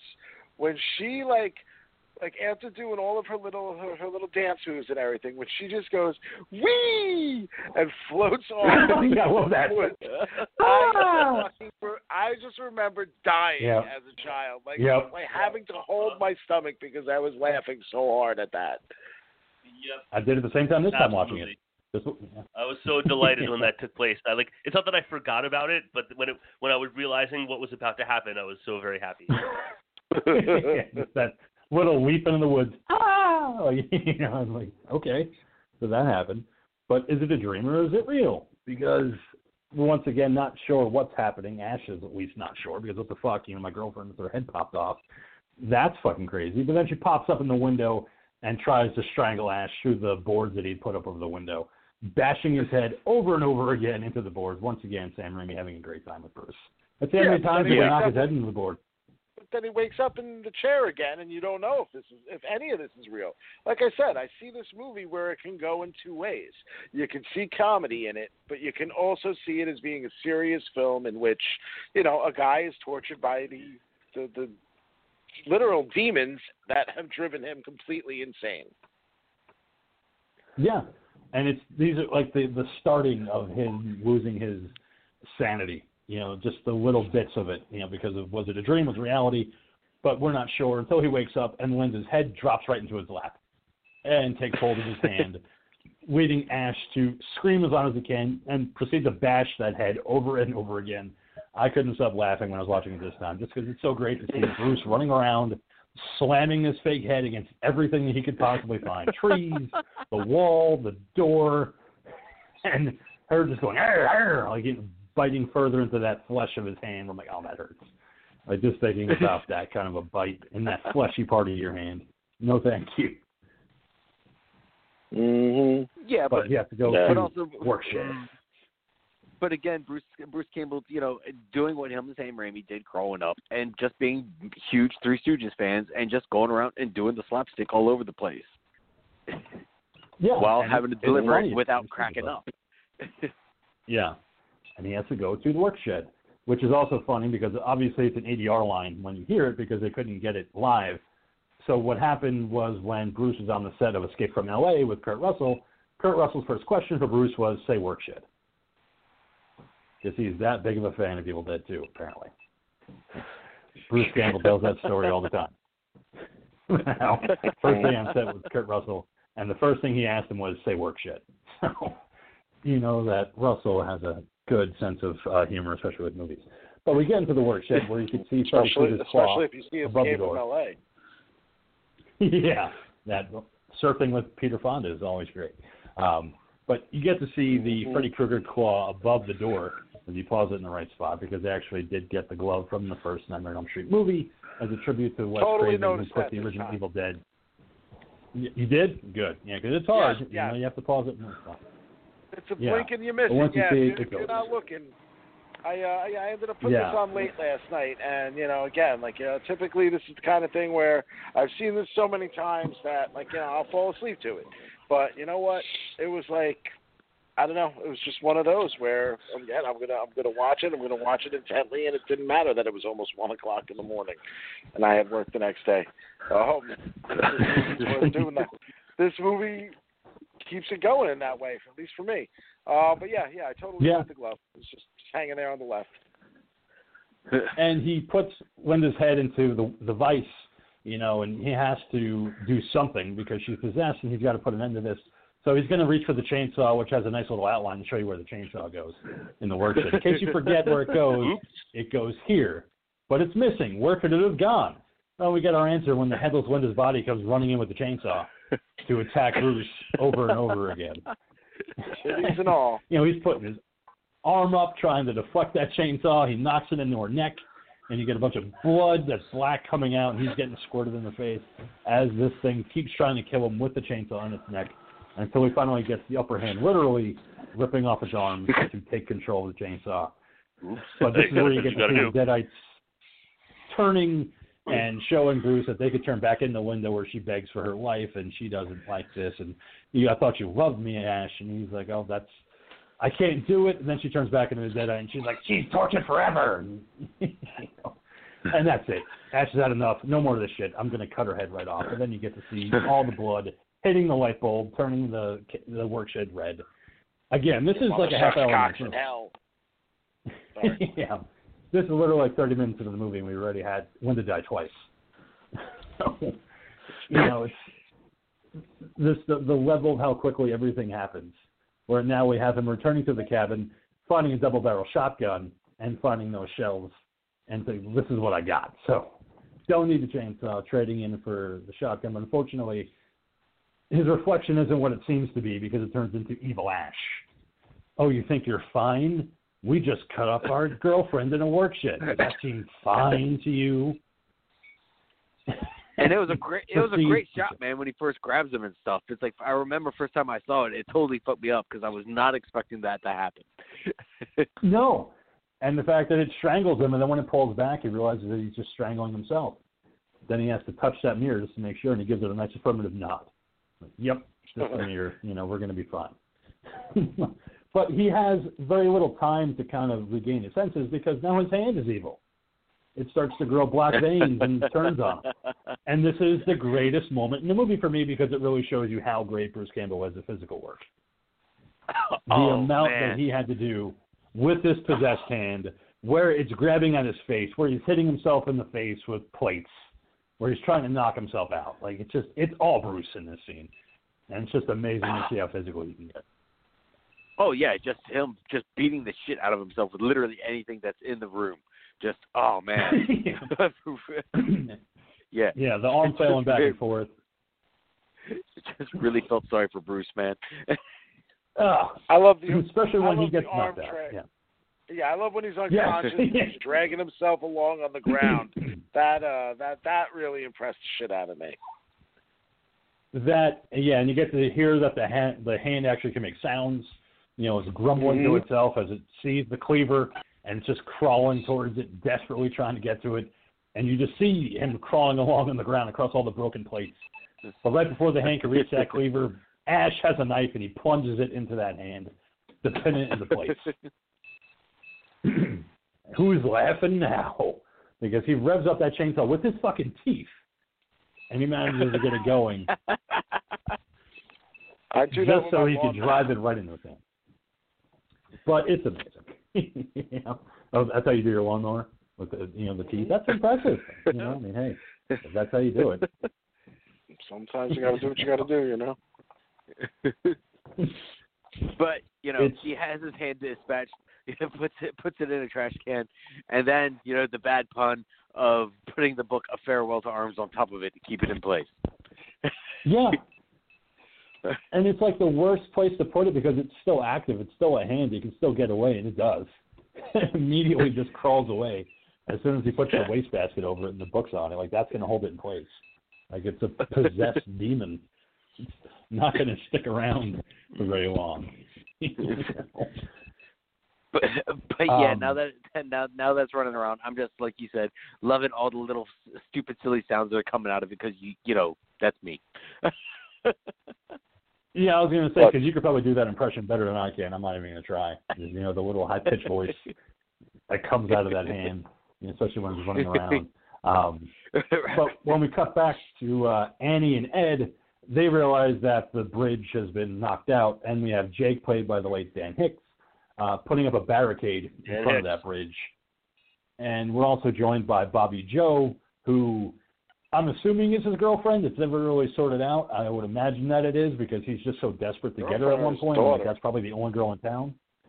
I don't know. I mean, just it was such a weird thing. I was like, that's probably the No, girlfriend, no. and that's why he I'm wants kidding. to. Yeah, no, I know it's. Yeah, because that's the only girl in town that's willing to sleep with him, It- and that's why he wants her so bad. it could be two. Could be both. I mean, it, it's in the deep woods, so it could be both. I'm Um, fucking my sister. I'm fucking my sister. Bobby Joe, you're so hot. God, you got it all made, man. Look at those legs; they go up to nowhere, man. You're like ZZ Top video. Oh boy, you're not gonna last five minutes with this video. yeah, I know. Yeah. Watch this tree decimate Bobby Joe. You won't last five seconds. I think I will. we'll see. Um, but Andy and Ed realizing that they don't really know how to get across, Jake says, "Well, I know a way around. There's a trail that you can get there if you really need to, but it'll cost you forty-five. You know what? No, a hundred. A hundred. He was originally going to go forty-five. So poor Bobby Joe had to tell him, "What the fuck, man? Let's go for a hundred. Go for the gusto." well, I'll give you the hundred if you carry my bags. Oh, look at that. She's only got a couple pages in a little book there. All right. Deal. And the next time you see him, he's got the huge fucking trunk on his back. I'm God damn it, bitch. It's interesting this trunk. jealousy dynamic that seems to like go on between these two women. Like they're introduced, and within like seconds, you feel like there could be a cat fight breaking out, like within like a, any minute now. You know? a little bit. It seems very Yeah. catty. A little bit. Um, between the two women as they're going through the woods to this cabin on this trail. Um, and as the monkey had said, Ash had trapped his amputated hand under that tin with the farewell to arms on top, but it escapes through the, the mouse holes in the wall and is just trying to get away from Ash as he tries shooting it. Eventually gets stuck in a mouse trap, which is fantastic because it flips him off after it gets caught because Ash is laughing at it, like, mocking his hand that is now in, you know sentient running around. And it's him with his shotgun just going, I, I think I know where it is. I'm going to blow it the fuck away. When he blows into that wall, that's when you get your big blood rush through the wall. Black, red, all different colors, drowning poor Ash in this living Full room, spectrum. just being soaked. Doused Yeah. and doused once again. Oh. I love full spectrum. Full spectrum. and it, it's and plus you get that great reverse shot of it going back into the wall, and it looks like he's hardly been hit with anything because you can tell it was just a quick makeup job after the fact, where they had to put a little bit of black blood on him to make it look like he got doused by all this blood, but he's relatively dry. after it goes back in. Yeah. Um, and this, I think, is the the part where Ash you. completely loses his mind. Yeah. And I think this is where Ash completely loses his mind because that's when we get everything laughing at him. The deer head, the lamps, the books, the chairs, the We're wastebasket. laugh at you. Everything is laughing at him. And when you cut back to Ash, he's laughing too, and he's doing a jaunty little dance right along with all the objects uh-huh. in the room that are laughing at him. It's one of the most iconic scenes, I think, just to see Bruce Campbell by himself laughing and jumping up and down while all these things laugh at him, and then he eventually devolves into screaming. What you think would happen if you're fucking losing your fucking mind in a cabin where everything comes to life and is laughing at you? Yeah, you might join in, but after a while, Jesus, somebody end this.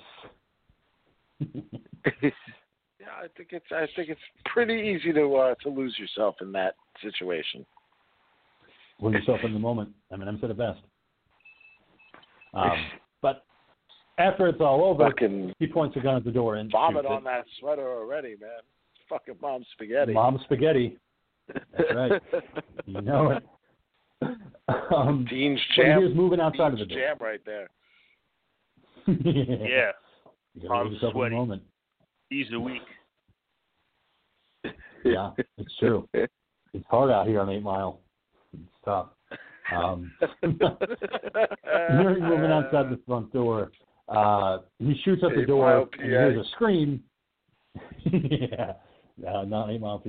Uh, There's a lot of miles out here, but not Eight Mile. That's in Michigan.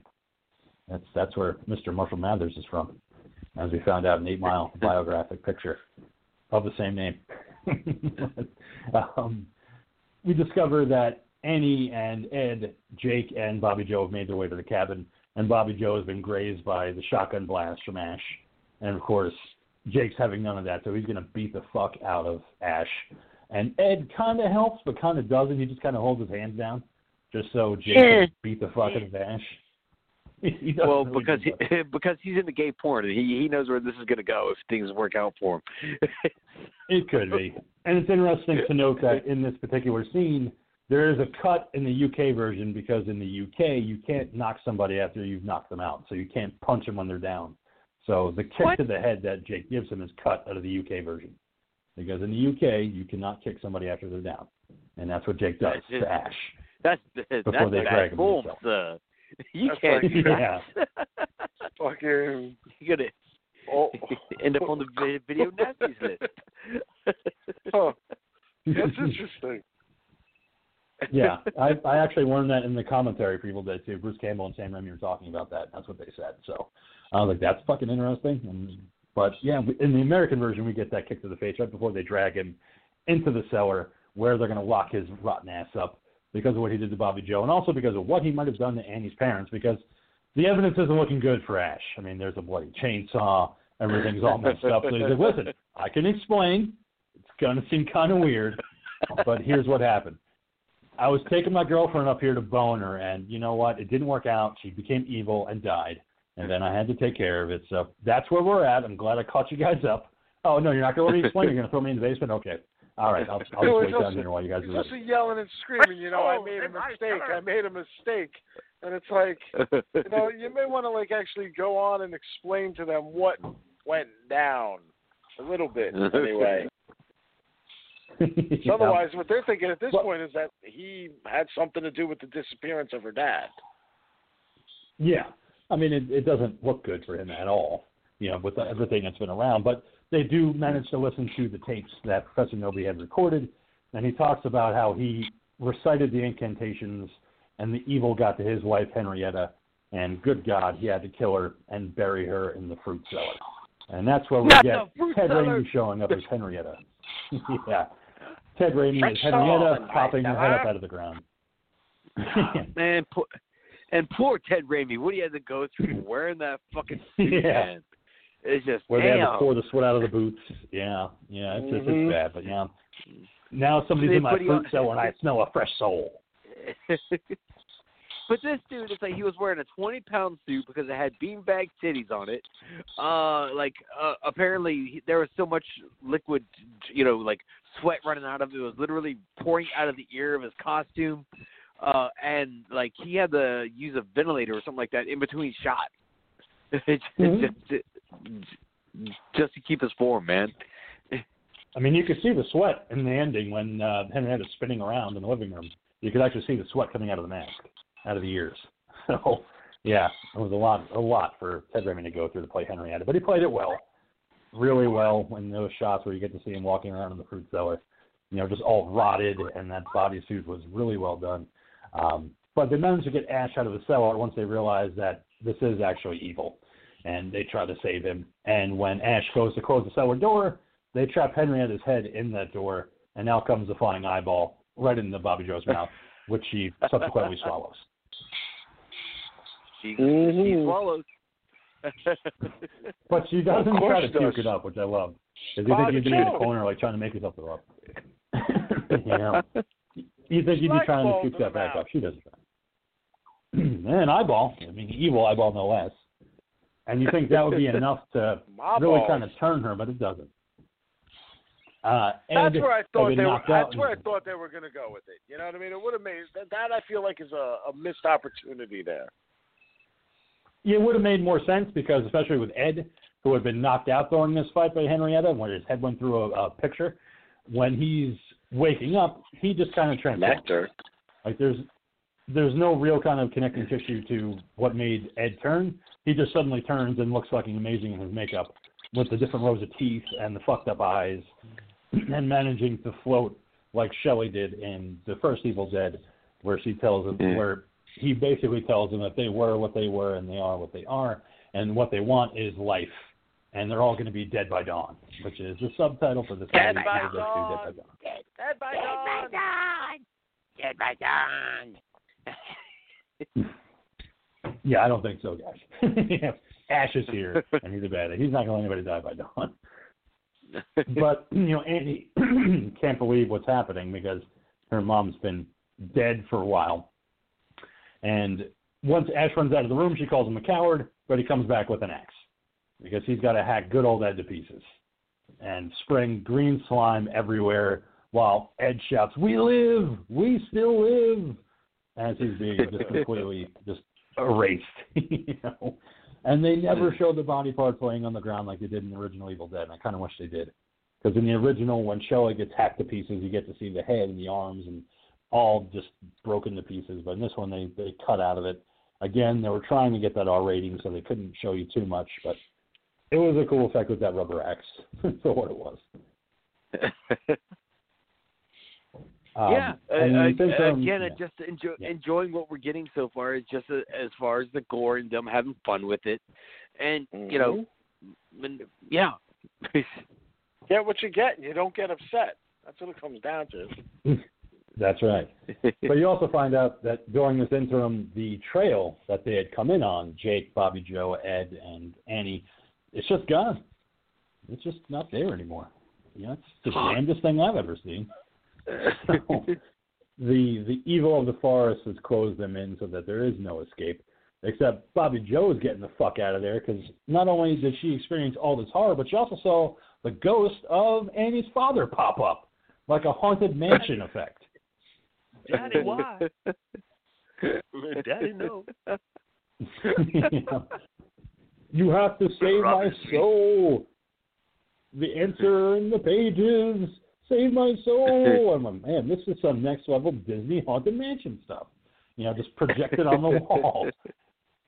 And Bobby Joe's not having any of it. She just bolts the fuck out and she's like, "See you guys later.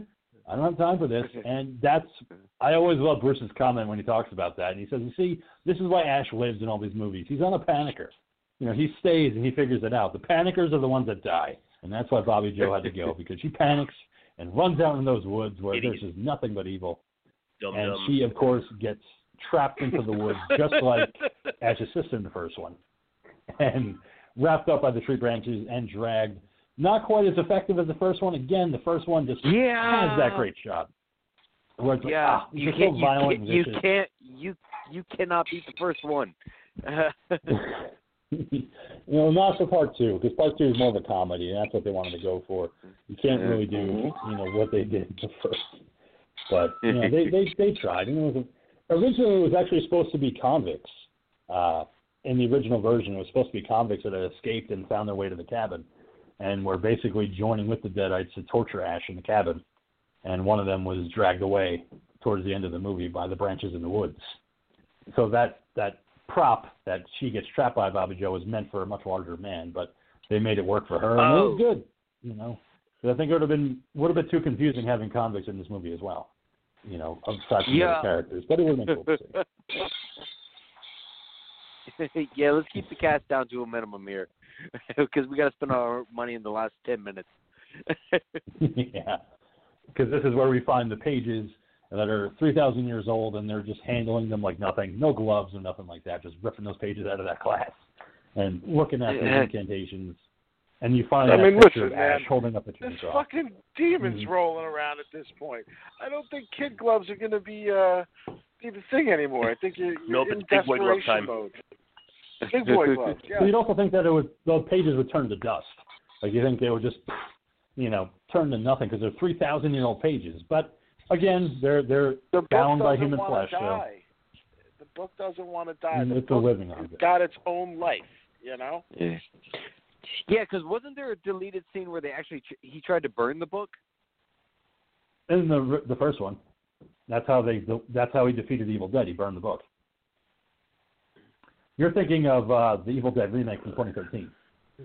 In the 2013 version, they try to burn it and it doesn't burn. It doesn't burn.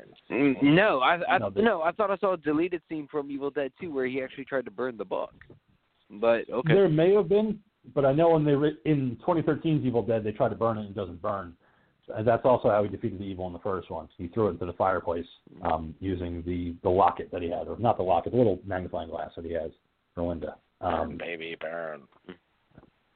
But once uh, Jake forces them outside to go look for Bobby Joe, realizing that she's not around, that's when we get Dead-eyed Ash again popping up to just attack both Jake and Annie.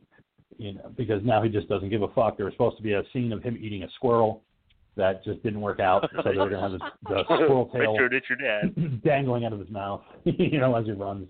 But it didn't quite work out. Uh, Annie runs into the cabin to seek safety. Jake is somewhere around, and he ends up receiving the bad end of the Evil Dead dagger in the chest when Annie mistakes him for Dead-Eyed Ash. And it's great when she's dragging Jake through that hallway where he's screaming, I can't breathe. I can't breathe. You got to help me. And she just goes, Shut up. Shut up. Shut up. Poor guy's dying. It's your fault. You telling him to shut up. oh, um, you know, Jake is such an unlikable character, but he didn't get the. He shouldn't have died that way. It's so bad for him. The stab in the chest, dude. girlfriend's dead from out blood. And when he gets dragged over to the cellar door, Henrietta just takes care of him real quick.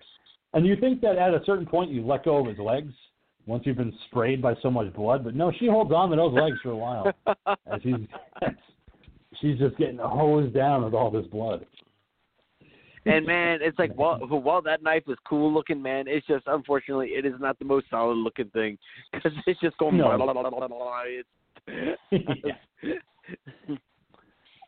But what ultimately turns. Dead on Ash back into Hero Ash is that pendant that he had from Linda. That's his humanity, like the monkey had said. So once he has that, he manages to defeat the evil for a little while. But unfortunately, Andy's not buying it because she keeps trying to axe kill him.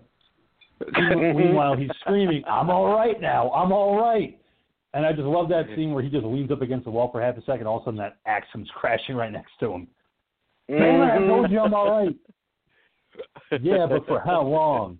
We need to read the pages, Oh. and we need to get the fuck out of here by any means necessary. And that means getting the pages that Jake threw down in the basement. Okay. Thanks, Well, now we need to have a montage.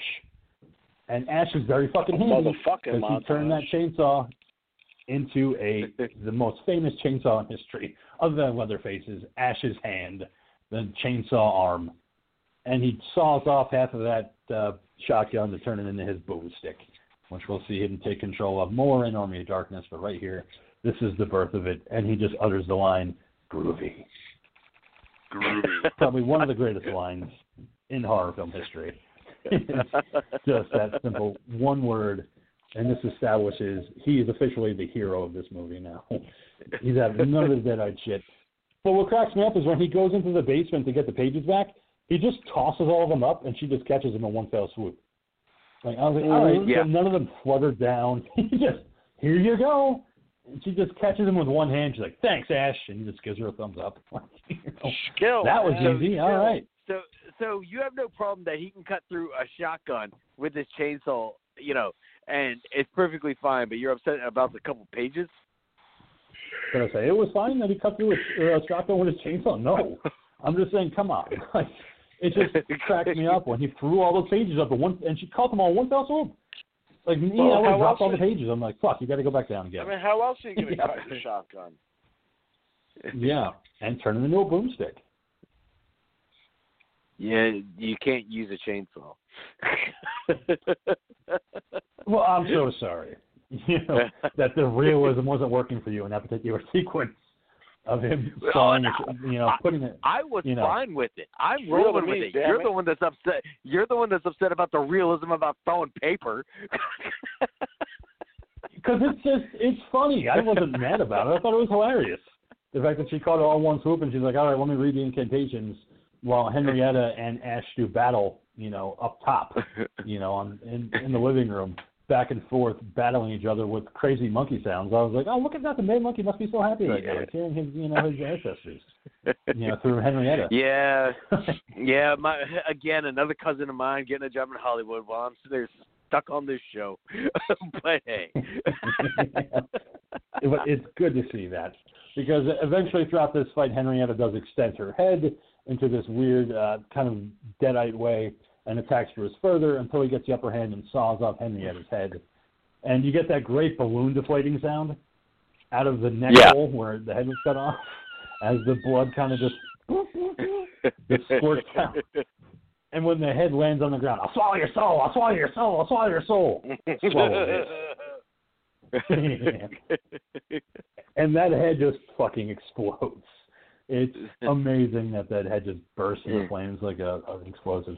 Mm. Um, but yeah, now, we, we, have the now, pages, we have now reached the level of Ash where he is tired of everyone's shit and doesn't Oh, yeah, give a fuck anymore. once he put that chainsaw on his arm, that was it. Like this is Hero Ash from now on. Like this is I don't give a fuck about the Deadites. I will fuck them all up if I have to. I'm not dealing with this shit anymore. Annie, read those fucking pages, please. And as she's reciting the incantations, that's when we get old rotten applehead, the biggest deadite of these woods, bursting through the door, trying to chomp at Ash and grab at him with the tree trunk. I loved old mm-hmm. Rottenhead. It was such a cool effect, and the fact that it's kind of like the evil manifesting itself totally, it was great. Mm-hmm. yeah, and don't forget the Whomping Willows, Harry. No, And the fact that it had the three Stooges Yeah. for some reason in its stomach. It had Larry Moe and Curly stuck in its stomach. We Why, win. Victory is ours. yeah, that's what it looks like to me. It looks like they put that Stooges uh, homage in there with those three heads. in think, but nothing trunk, yeah. um, but as she's reading, all of a sudden a large vortex opens up and starts to slowly but surely suck the large tree monster out, along with the Delta 88 and everything else that's in the cabin. Poor Delta 88. It's been through so much, but it's going to be flying through a vortex now. But as Annie gets to the last part of her incantation, Ash's hand shows up again and stabs her in the back, effectively killing Annie as she reads the last portions of the pages. But oh, Poor Ash. Not only does he have a white streak in his hair now, now he's got to survive this vortex. And he thinks that grabbing onto a flimsy piece of board in the kitchen is going to help him. How do you stop this thing? yeah. And when he goes through that vortex and he's flying around and you get all like the weird Christmas lights, I mean, it was such a cool like little thing to see him flying around, you know, in this vortex. Like they just it's a cheap effect, but it's fun. There's extended scenes of it that you could find on YouTube of the vortex. But what ends up happening is he lands in what looks like a deserted area of land. Nothing's around. And then he lands on a rock. The Delta 88, uh, to see it crash like that, oh, that poor car. Like just to see it wrecked. I mean, you're going to see it in all Sam Raimi's movies, but for this one, you just you love the Delta 88. You know what's but he funny? finds himself I surrounded. Uh, yeah. I totally meant Mhm. to say this earlier. I noticed that that's the same car that they use at the airport. Um, you only see the Yeah. ass Mhm. end of it. You see, you just see Yep. the trunk of it. But, but yeah, they had to use that too. They couldn't get another one. Yeah. Yeah, they, yeah. On the audio commentary, they kept saying the sand that's the delta, and he's like, "No, it's not. No, it's not." Like you could see it. Like that's the sand of the delta. You couldn't get another car to park there, you know, for that particular scene. You had to use the delta again. Like you only had one car. Listen, uh, Ash he had a lands on plane. a rock. He had a plane. yes. But when Ash gets up, he realizes that there is a bunch of knights standing over him in all of their armor and looking at him as if he is some kind of evil entity. And but this is kind of broken up because we have a winged creature coming down, which is I guess is what you consider a deadite, but it's a winged monster. They all scatter because all they have is swords.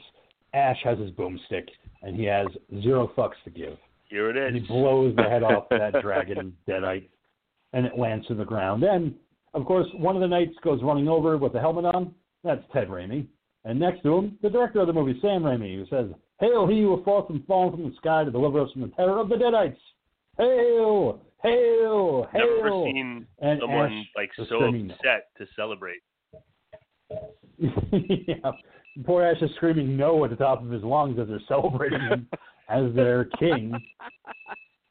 Poor Ash is stuck there, and that's why he's screaming. And he's stuck in 1300 AD with no possible way of escaping. And we'll pick up with Army of Darkness soon enough on the show, but we'll find out what happens to Ash following the ending of him being hailed as the king of the Deadites. Um, I I don't know. It just it, it was a ending that when I first saw it fucked me up because I'm like, what the fuck are they doing in the medieval times? Like, why are there knights running around on horseback and you know Ash is there with the Oldsmobile Delta? This isn't right. this doesn't make any sense. And then I saw Army of Darkness, like, oh, there we go. That's why they did that because they wanted to make a medieval times Evil Dead movie. That uh, I don't enjoy as much as the others too, but it's fun. And see, whereas I got that that's what they wanted to do with it, man. It's just a matter of I just I felt like you know, great, this is going to be one of those films that ends, and it's we're just never going to see what it is that they that they were going to go for. I again, I, I wish they would call they would have called Army of Darkness Evil Dead Three, and I, I probably would have seen it. Yeah, you know, I mean, the I remember seeing that poster art a lot as a kid too. You know, seeing Ash, you know, on top of the car with Embeth Davidtz, you know, grasping his ankle and raising that chainsaw up at this guy, low on gas, surrounded by deadites. You know that that tagline. but I I don't think that. I mean, it would have been great if they called Evil Dead Three Army of Darkness. What a long fucking title that would have been. But I think just sticking with Army of Darkness is, is fine. You know, it's it's good enough. But again, I'm not a huge fan of fantasy movies, so that was like the lesser of the three for me. I just struggled with it. The only thing that got me through was Bruce just throwing fucking one-liners left and right in that movie. It's just one-line The only city with that got me through. Yeah, there's Bruce Campbell Pillow, and his, his pillow talk, baby. First you want to kiss me, then you want to kill me. whispering sweet Blow. nothings to his the king whispers sweet nothings to his boomstick as he snuggles with his self. How do you know I have a boomstick? That's pretty nice. I can't believe you figured that I do have a boomstick. It's very nice. I call it Ash. You know, we get along pretty well. It's usually just, you know, I stroke it when I go to bed at night. It helps me through. When I go through my dreams of dancing with Bruce Campbell amidst all the deadites. Like, oh, Ash, you're the only hero for me. Hail to the king, baby. You got it, Ash. Um, You're the greatest. things, things I didn't King's things I've never wanted romantic to comedy hear. is the ice rink. King and the word stroke in the same like breath. Yeah. Yeah, I mean, Billy Squier said it better than I bark. could. I'm just trying to follow it. Yeah, I know, it doesn't it? Yeah, unfortunately, I don't have a woman in my life, so it's just a lot of you know Billy Squier on Saturday nights. oh shit. Well, hey, listen. Going around Kevin Bacon a- angry dancing. That's right. Yeah, in Don't my they have- pink tank Don't top. they have Lancaster And I'm casual kicking the air. Oh, is, is that an '80s movie that I've never heard of, Dean? It, it just might be. I don't know. One of the, the, those random ones. I don't know. No, no. I was just agreeing with the monkey that I Billy Squier every Saturday night. Put on a pair of white tight pants, a pink tank top, and then I just punch the air and kick. You know, that's how I spend mine in my loft. I learned it from watching Billy. hey, And Kevin Bacon. us lonely people have to do. Yeah, and well, Kevin Bacon. That's yeah, that's a whole other issue. That's angry dancing. That's you know pulling That's up right. into a warehouse with your beetle and just angrily punching the air and dancing just because you're pissed off you're in a religious town that bans dancing and partying. I get it. I was there with him. I was feeling it. I was like, sometimes you're just so angry you got to dance. That's how you get the rage out. You don't go punch people. You dance in an abandoned warehouse. You dance it off. God damn it, Rand. That's it. Tractor race noon. Meet you there. Yeah, I was glad that you brought that up, Monkey. We Monkey and I were talking about Footloose last weekend because it's just the most delightfully absurd '80s movie. Mm. Like, just, I every time it's on, Not I have to absurd at laugh. all. It's just straight up delightful. I love it's that. delight, movie. it, to me, it's delightfully absurd. Like, it's just so great to see Chris Penn, you know, Maybe looking you just need to and dance, dancing around. I just, I love They that movie. dance. And plus, I mean, John, For many reasons. John Lithgow. They dance to celebrate. They dance to worship. They dance to the rain. they dance I mean, and just beat John Lithgow for the straight Lord. up slapping the shit out of Lori Singer. just open slapping her. Talk and like then just banning dancing. How the fuck are you gonna ban it? Like if I dance in my room, or the sheriff gonna come? Like, hey man, what did I tell you? No more dancing. It's not allowed in this town anymore. Here's your five hundred dollar ticket. Oh damn it! What, I wasn't no, then, dancing. That no, was just but then, no, but then, like you said, uh, Fandango from WWE kicks it up, open the door, dance, please. yeah. yeah, with his furry boots and his, his hat on. Sad. You can't dance. Dango. oh man, it's the dance police. Damn it! Were you trying to be happy in this town again? Yes. What did I tell you about that? No happiness in this town. No more of that rock music either. Sorry. Damn it, this town sucks. Can't wait to leave. I'm gonna be a dancer. yeah, like Uh, with John Travolta in New York. oh my god, I'm gonna be a dancer. I'm gonna make it big, Dad. You'll see. And it's gonna be directed by and one of the Stallones. Me and Kevin Bacon, we're gonna start a dance troupe. Oh man, Bacon and Travolta dancing in the same movie? Man, I don't know if the screen can contain that kind of heat.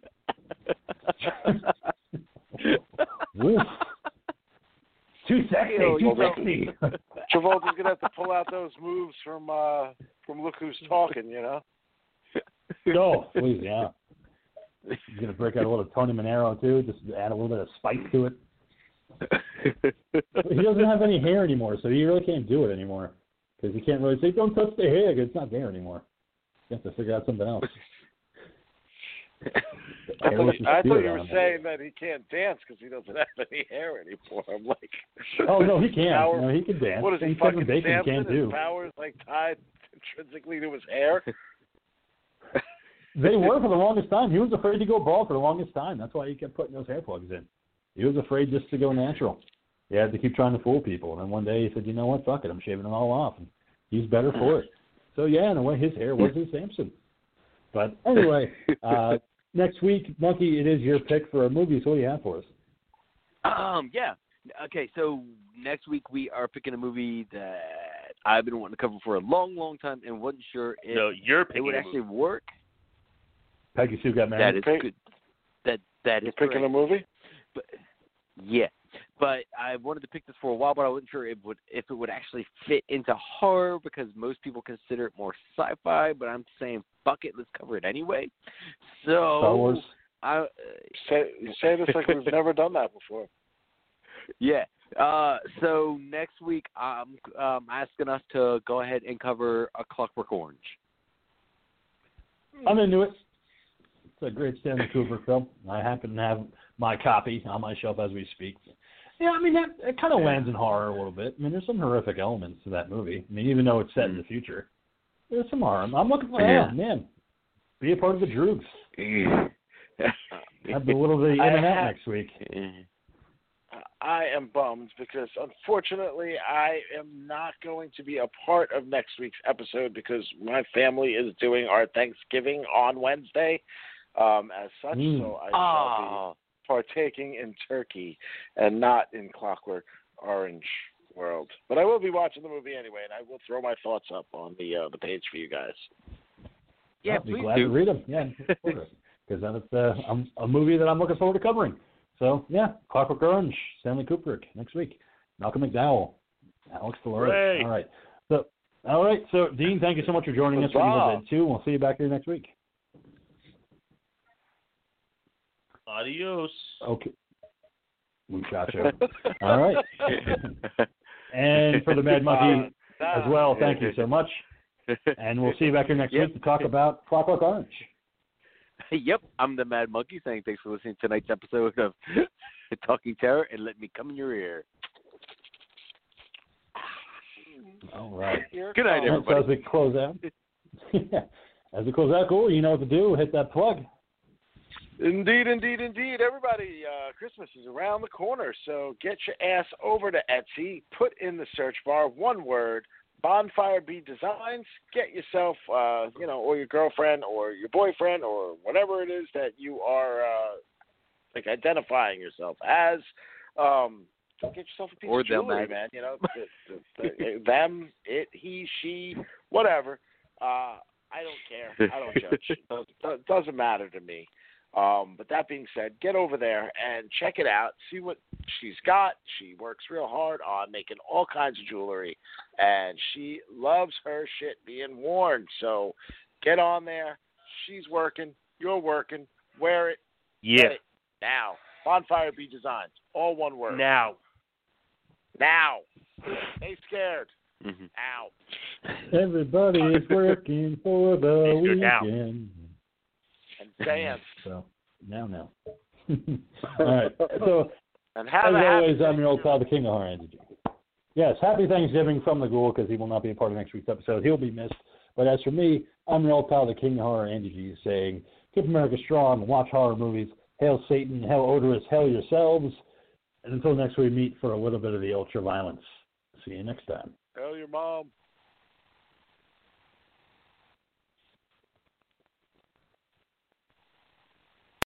Lucky Land Casino asking people what's the weirdest place you've gotten lucky? Lucky? In line at the deli, I guess? Aha, in my dentist's office.